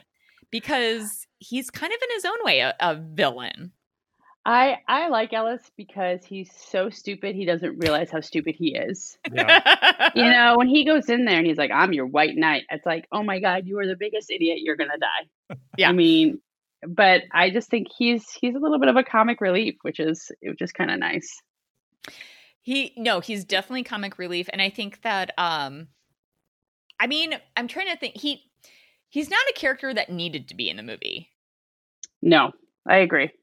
but he is a character that definitely adds to it, and I actually think that I have no idea if this is intentional on the part of the screenwriters, but having someone like him, I think reinforce like when he's having his back and forth with Hans, you're like, yeah, Hans, just shoot him. Like, he, like you Yeah. want you want him I to love die. I love that they probably know they're going to kill him as soon as he like walks in and says he knows who John Mhm. McClane is, you know. But I love how they give him a coke. Yes. I mean, and, and then when he know when when John doesn't answer, and you could tell like he's like, oh crap, you know, and he takes Mhm. the coke and like chugs it down, and it's just it's the little things. So one thing, what's funny about the coke? so again, take this with a grain of salt, but and I feel like this is like a really really deep cut kind of joke. But what I read is that the the joke with the with the Coca Cola is that he asked them for Coke, but meaning cocaine, but they misinterpreted what he was asking for and just got him a Coke. Which is hilarious. Hilarious. I choose to believe that is true. I Yeah, feel like it's it's a little bit of a too deep cut for a lot of people because when before I read that I just thought like and it was still funny. To me it was still funny that they just like got this guy a Coca-Cola Yeah. and they're like even pouring it out for him. Yeah. So like that and it's Yeah. like that's hilarious but if there is any truth to that like added subtext of that joke like that's that's hysterical. The way he looked at the glass and nodded at them makes me think it's not real. Yeah, cuz he was too he wasn't confused at all by it. he because he was kind of like, thanks. Yeah. Not not where's my fucking coke. Did, did he ask for some coke or a coke? I'm wondering. that's interesting. That's Because interesting. I would and think I if wish- he asked for a coke, he, he wouldn't be asking for the drug. Yeah. I wish that they if they had that line, I wish that would have been included. And then granted, Yeah. it's already like almost two hours and fifteen minutes, so maybe they were like trying to, you know, cut corners where they could. I love But that would have really added to it. for like the Mhm. product placement. I love that the product placement is like, sure, we'll get you your can of Coca Cola in this. We're gonna give it to the cokehead because it just makes sense. yeah. um and I think that yeah, even again like those small touches with like giving so much to this smaller character and even having him have kind of his backstory where like Mhm. you know you can tell he's like definitely trying to look cooler than he is and everybody knows Mhm. it except for him and he's also this huge cokehead and like i mean that's a knows that that's too. a lot to give to a smaller character Well, um and I, I also love how Holly, when like when he leaves, and and John was like, "Oh, he what he's interested in you," and she's like, "I'm interested in his executive bathroom or something like that." She says. mhm. I thought that was pretty good. which actually is thank you because that's a really great segue oh, um you're welcome. I I wanted to talk about so okay, here's the thing with action films. I think they're pretty obviously skewed. Amazing. They're Oh. amazing, but they're skewed male. Mhm, Um Well, in the 80s, uh, like even more so. yeah, mhm. with with a couple really amazing exceptions, namely Terminator and Aliens. Yeah. So Romancing the Stone. romancing the stone. romancing the stone. Um, so it's kind of no exception here. I mean, when we're looking at the cast of characters, literally across the board, man, man, man, man, man, except for Bonnie and say his name, her name. Bonnie Bedelia. Thank you, Yeah. Bonnie Bedelia. Um, and I'm just curious. Like, so here's my here's my take on it. So full disclosure, I, you know, yes, I'm very aware of the fact that it's a very male dominated film, but I f- do feel like it makes sense. Like sometimes I think action films are just you know they're casted up with all dudes because they assume that that's what the like viewer is going to more identify with. For me it actually makes sense in the world of this film that it's more male skewed but i also feel that what they did really nicely is they counteracted that with a really strong female character. There's only one of them Mhm. really but she's really i think she's pretty badass and holds her own and so I'm just curious, like I'll I'll eventually defer to you, Derek, but Caroline is being another like female fan of the film. I'm curious like what your take on that and if it ever like struck you in any particular way with like the the heavily male cast. I don't know if it necessarily struck me because I saw it, probably saw the movie for the first time at such a young age. So Mhm. I probably wasn't, you know, thinking about that. And since then, but I have to say, she is a super strong character. Like, I mean, even in the beginning when when they go in there and they ask for, um, oh God, what's Taka, Taka, what's his name? Mhm. The- Takagi. Takagi, yes, thank you, Takagi. And she grabs him and holds him and tells him, you know, puts her Yeah. hand and like holds him back. I mean, throughout the whole movie, she's always like the strong backbone of the of the hostages, I guess. Like, Mhm. you know, constantly going to her. She's like, oh, nobody could do, nobody can make anybody angry as much as John, you know. And she's like reassuring and like kind of like the strong leader of the group. I feel like. And so it's she's not a damsel in distress. She's never scared. She she never seems frightened and Mhm. like a like a, a you know like a little flower. She seems strong and powerful, and even when she's even when she gets taken by when they finally figure out who she is and she gets taken Mhm. by him. I mean, she like is like, oh, you're just a common thief, you know, and she she doesn't give two two craps, you know. It's a, you could swear. It's okay. Yeah. Okay, I wasn't sure. I wasn't sure if swearing was okay. She doesn't give two shits. exactly. you Exactly. know, she stands up to him and it never really seemed frightened by him. You know, she never Mhm. really, which in a lot of movies, the female character is like this little dainty flower who is Mhm. like a like as soon as the wind blows, her pieces start flying off and gets Mhm. frightened and, and and wilts down. And not not her. Whole time she is super strong. I totally agree, and and I appreciate that so much that they depicted her that way, and I do feel that. I mean, Especially I- in the eighties. yeah, yeah. I mean, I was just gonna say, you know, we, you know, I just mentioned um Terminator and Aliens, so there are a couple examples um of really strong female characters in action films, but it is it is pretty rare. I think I kind of feel like the 80s maybe is the big that's the beginning of making it more normal, like to Mhm. normalize a woman being a strong action figure. Um but I wouldn't necessarily expect it from a film like this, so I'm just really glad that that is a choice that was made. Agreed. Um so which makes me appreciate it all the more. Uh I mean, Derek, do you have any thoughts on that? well, I guess I do, but they're all the thoughts that have already been expressed by everybody. Because I, I mean, I thought it was great that that like her personality and McClane's personality were both like these really strong personalities. Like Mhm. it, it made sense for for them as a couple for her for her to be, you know, she she had an opportunity and she pursued it, and that's what Mhm. got her this job.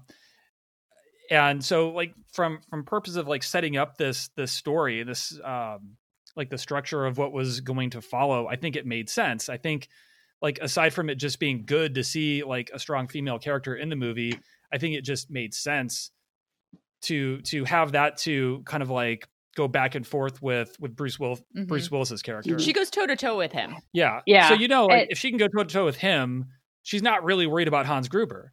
Yeah, Right. It's a good point. And then if she was a like a shrinking wallflower instead of the strong woman she was, we wouldn't have one of the best things that she does in the movie, which is at the end when she punches the reporter in the face. Yeah. Yeah. I mean, if she wasn't that strong woman, we wouldn't have had that scene, that shot. Totally agree. That's a great point. Yep. And and I mean I was thinking about it because sometimes when I watch films, it's it's not as frequent anymore, thank goodness, because there's definitely more attention being put towards like diverse casting.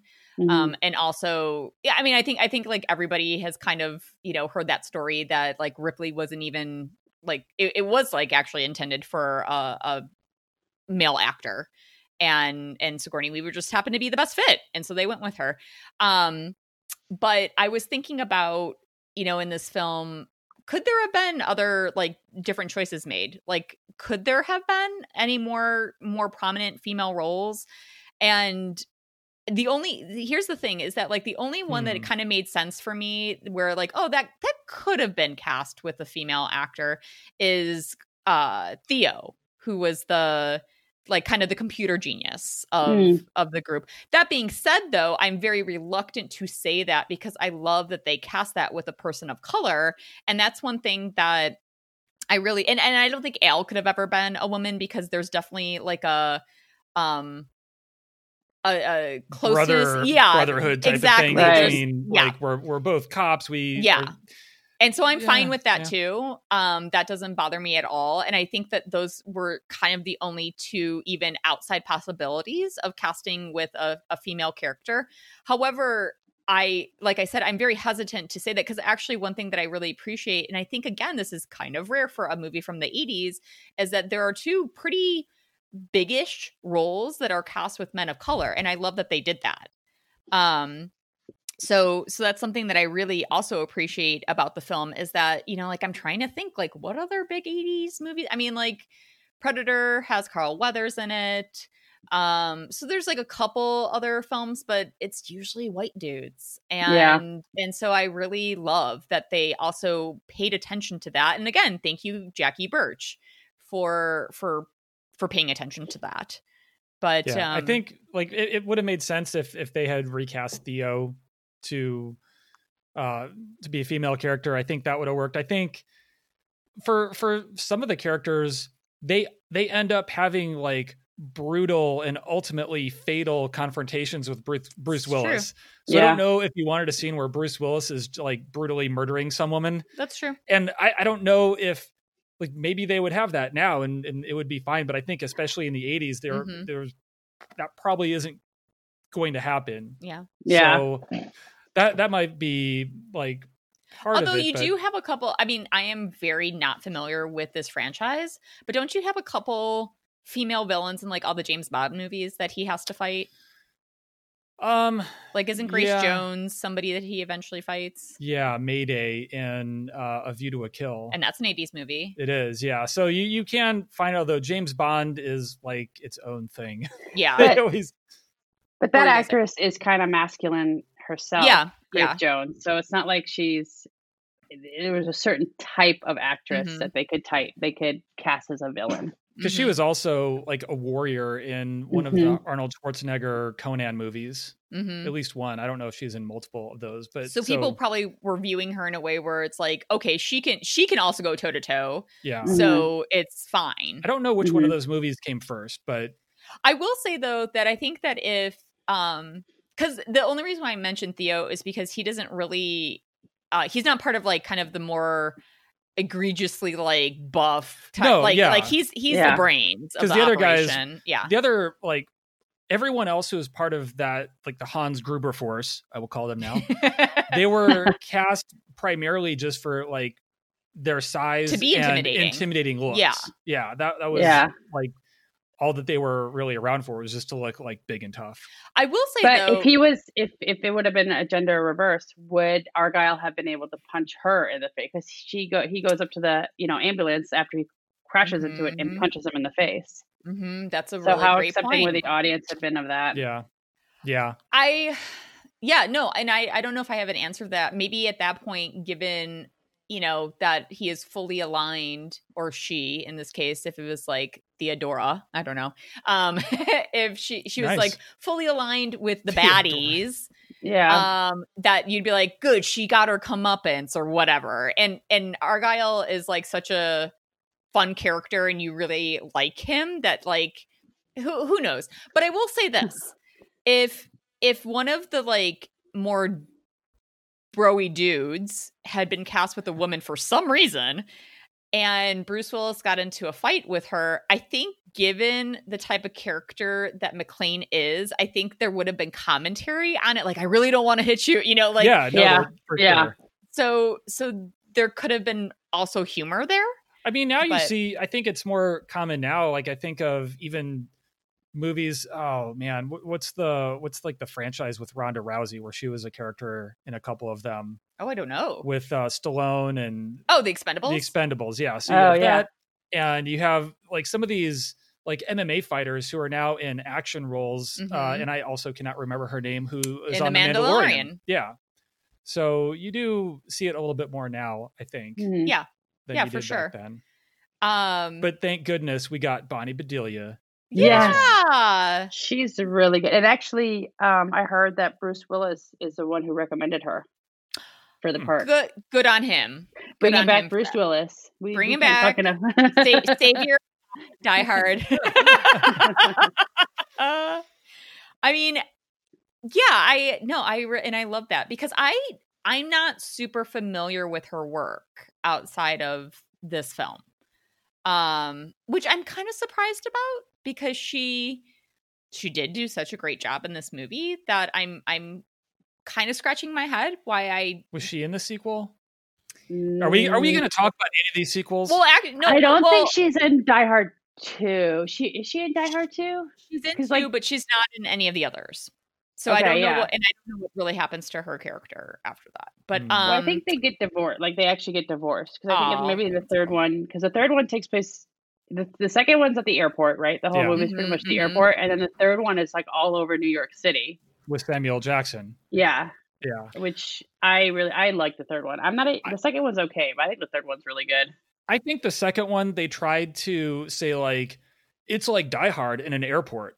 hmm and then for the third one, it was cool because Samuel Jackson is great and they had great chemistry and they did some things in that movie that are freaking wild that I don't know if they would necessarily and isn't now. it Jeremy Irons who's the bad guy? yes. Who's Yeah. great. great, great villain. And Yeah. great villain. I don't know if there's like five more or ten more after that. I know there's, one with Justin Long. Yes, I saw Live Free or Die Hard. I believe that's one. That's actually so total random uh comment. But one thing that I really appreciate about this franchise is that except for Die Hard 2, which is just called Die Hard 2, Mhm. they really try to be creative What was with all the sequel names because okay, so we have Die Hard with a 2, Vengeance. yes, Die Hard with a Vengeance. Then we have Live Free or Die Hard, Yeah. and then we have a good good day to die hard. Uh huh. Isn't there a Die Harder anywhere? Or maybe two is Die I- Harder. that's number six. Is it? No, Well, I'm there- just making that up. There is Oh man. there is so here's the thing like a new die hard movie which is just called McClane has been announced really? it which i have no idea to what extent it's like really in the works but it it has it's on imdb it's been announced Okay. um Uh, I'm actually on IMDb now. yeah and so um, it is announced. It says 2020 on here, but obviously Well, it's not coming out. in you heard it first. Yeah. Breaking news, folks. and And Well, what I was just going to say is that what I find hilarious is that Bruce Willis, like they have for him rumored to be, and like there's just no way you can continue this franchise at this No. point. Is it a without prequel? him. Is it a reboot with That's someone a- else? And maybe Well, Bruce cer- Willis will certainly just. can't be a prequel because he's because it's 30 about- years older. Yeah, well, it's Yeah. McClane. I just call it McClane, and it's uh, him in the police academy. I mean, I guess they could do something with like his kid. Yeah. Oh, I'm mistaken. The Die Hard thing I'm looking at is that commercial. They've that's on Oh. IMDb. Yes, that commercial yes. that they did. It's That's really the good battery- too. Yeah. The battery yeah, the commercial. Die Hard. Die Hard is back. I That's we've amazing. seen that and it's actually pretty good and it has like pretty high production value. Yeah. Argyle comes back. Um it's yeah, it's pretty funny and I actually appreciate that Bruce Willis went for it and and agreed to do it because I mean he does say like I've read that like apparently John McClane is his favorite Yes. character, which makes sense not just because it's a fun character but he's arguably made the bulk of his money. It is his bank Mm. account. Uh, yeah. Yeah. so not not a shocker. Yeah. Um, but you know, I know sometimes people maybe have feelings about doing something as like quote lowly as a commercial. Um, and I love that he did that. Like I also love that um gosh, his name is escaping me at the moment, but the kid who played Elliot in ET last year did the ET commercial. Yeah. Yeah, that was great. I I love when actors do that. And I appreciate when actors realize what that means to the fans of that movie to do that. Um obviously it's not going to work for like everything. Um but but that to me is fun. And I like when actors can have fun in that way with their with their characters. Well, Agreed. Going yeah. going back to McClane though, and and and not having Bruce Willis, and Mhm. I mean the only way you could do Die Hard without Bruce Willis is if he actually passes the the baton Yes. baton on to somebody else, and I mean Mhm. the, the casting would have to be incredible, and it couldn't be like a younger version of Bruce Willis, and Mc- the character couldn't be like a knockoff of McClane. I mean, it would have to be his own character who could do humor Mhm. and stuff. But I mean, Mhm. that would for me be the only way I would accept it is if Bruce Willis like passed it on to the person. To- totally Mhm. agree. And I'm trying to think like because I I do think that uh Justin Long was supposed to be his kid. I don't know. I, I It's his saw the son. movie, but I don't his son? Yeah, I think so. Which I was like, Yeah. that doesn't. I I remember thinking that doesn't really work for me. The But, plot um, keywords, the plot keywords on uh, IMDb do include the word prequel, Interesting. and the storyline, the storyline for McClane is the original story to the popular film franchise Die Hard. Hmm. Okay, so Hmm. then would they then be casting for a younger John McClane if that's the case? I okay, you guys. I'm gonna throw. It. I don't a know if I like this. Yeah, I don't know if I like this either. And I don't think that it's necessary. I think that No. you could still have like a great story with just Bruce Willis. But I'm going to throw out a name. It's the only one that came to mind. And you guys just give me like immediate visceral reaction. Okay. Channing Tatum. Ugh! Uh, no. Okay. Okay. That's the only one that kind of came to mind for me. I just wanted to give my immediate visceral reaction, and See, that was I, I feel like if you're gonna recast John McClane, you kind of have to do what you did the first time and find someone non-conventional. You Yeah. know, someone you wouldn't yep. think of as an action star and who could actually pull it off. I feel like that's the only way you get something maybe somewhat. And I can't I, I can't think of anybody off the top of my head. Definitely can't. Yeah. Not Yeah. at But- the not at the moment. No, As those things happen, that- it's really hard to like. Oh yeah, that's this is the perfect choice. This Well, is if we Mhm. could think of them, then that probably wouldn't be the right choice because Yeah. yeah. the whole point would be Obviously, Shannon was not the right choice. Very clearly. the reaction was immediate and negative. Unfortunately, Which is fine. Not not Ah. precious about my pretend casting choices. I, I, for, I forgive you for suggesting things that is no, no worry. Uh, You know, I can't can't score all the time, but um miss 100 percent of the shots you don't take. yeah but it would be interesting i mean like i think that and and caroline I, I i agree with you i mean i think maybe some other franchises like didn't they try to do a switcheroo with um the Bourne identity and they had jeremy Yeah. renner in it? Well, I mean, I don't know if they were trying to do a switcheroo, but they were trying to make him like another agent or another Yeah. asset in this uh, Treadstone group.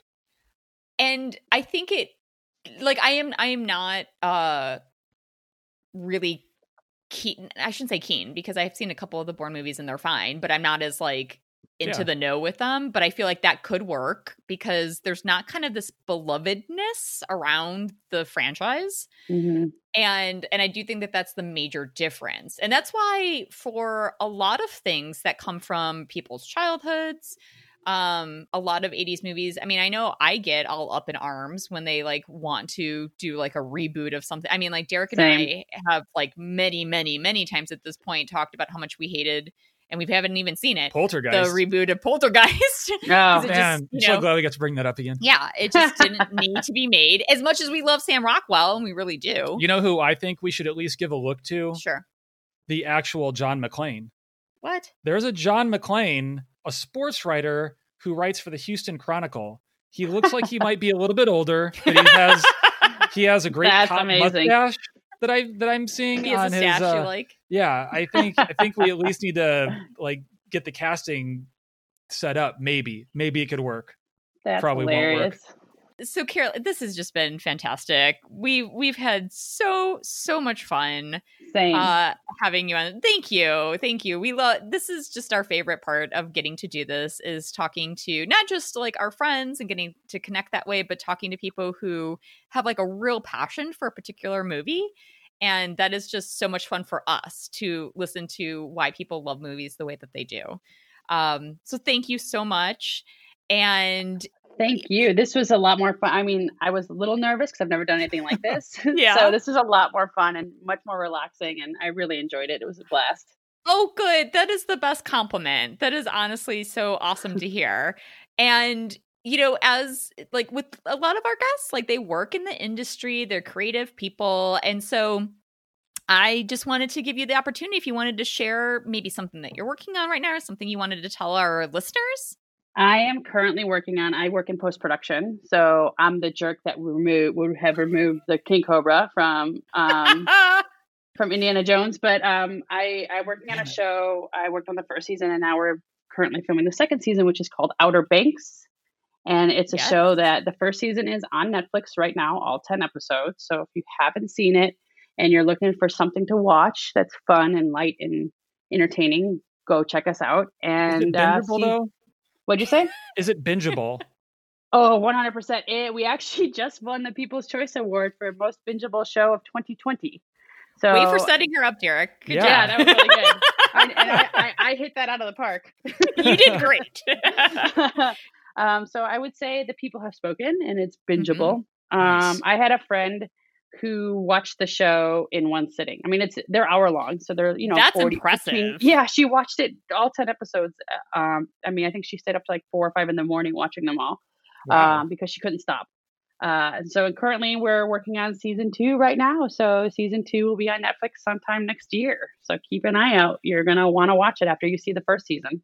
It's I mean, it's a fantastic show. And like just when it first came out over it was the summer. No, it was earlier than the summer. Uh, When we came first out like right at the beginning of the pandemic. We came out. Okay, that's what I thought, yeah. Um, like in mm, March April or or something. May. Now I Okay. can't remember when we Mhm, dropped. Like mhm. April or May. So it was pretty early on. I just remember, I mean, fr- like out the gate, people were loving this show. So Yeah. it's that's really exciting. That's like so cool to be on a show that already has like resonated with so many Mhm. people. So yeah, definitely people if um I mean, what better time to binge on something if you haven't already than during Exactly. the holidays? During the holidays when you will not be traveling and seeing large groups of people. So Exactly, when you're going to uh, be staying home stay and home and watch Netflix. I mean, there, there's nothing better to do than staying home and watching uh, Outer Banks on Netflix. It's like you'll have so holidays much or fun. otherwise. Just yeah, exactly. Yeah.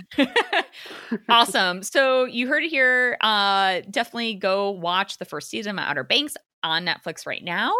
And yeah, looking forward to a season two in 2021. So Caroline, thank you again. Open invitation. We'd love to have you back. Oh, I'd love to come back. This was a blast. Yay! Awesome. Thank you. Thank you so much. So that was our awesome, as always, conversation with our special guest. This time it was Caroline Doby. Caroline, thank you so much for being with us. Thank you for being a fan of Die Hard. exactly. So, okay, so like most of the time, this question is kind of a lame question. would you watch this movie again? We're probably gonna watch it like at well, you've really presented this question. I in a- know in with a, a lot fun of way. Yeah. enthusiasm.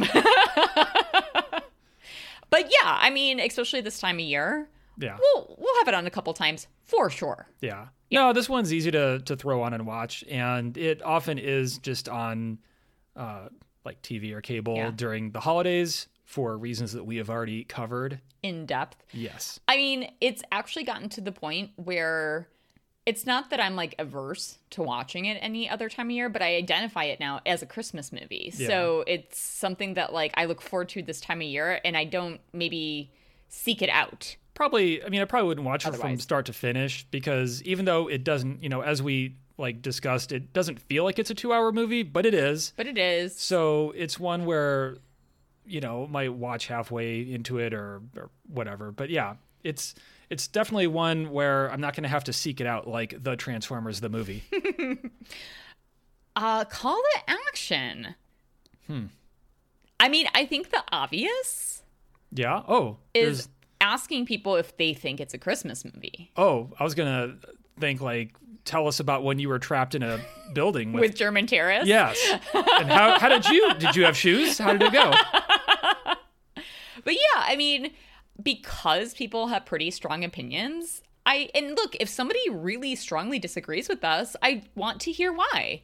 So I'm going to presume that it is a Christmas movie, and so my call to action is I would like to people to tell us the Christmas lesson that they get, that they personally get from Die Hard. That's because I, I, yeah, okay, that's what I want to know. either one. yeah, So you can go like kind of real basic and be like, no, I don't think it's a Christmas movie. and that gets you off the hook for and the that gets you one. off the hook. Yeah. But yeah, if that's actually so it's kind of a two-parter Uh-huh. because then if you say yes it is a Christmas movie, okay, then what's the Christmas lesson? Exactly. Okay.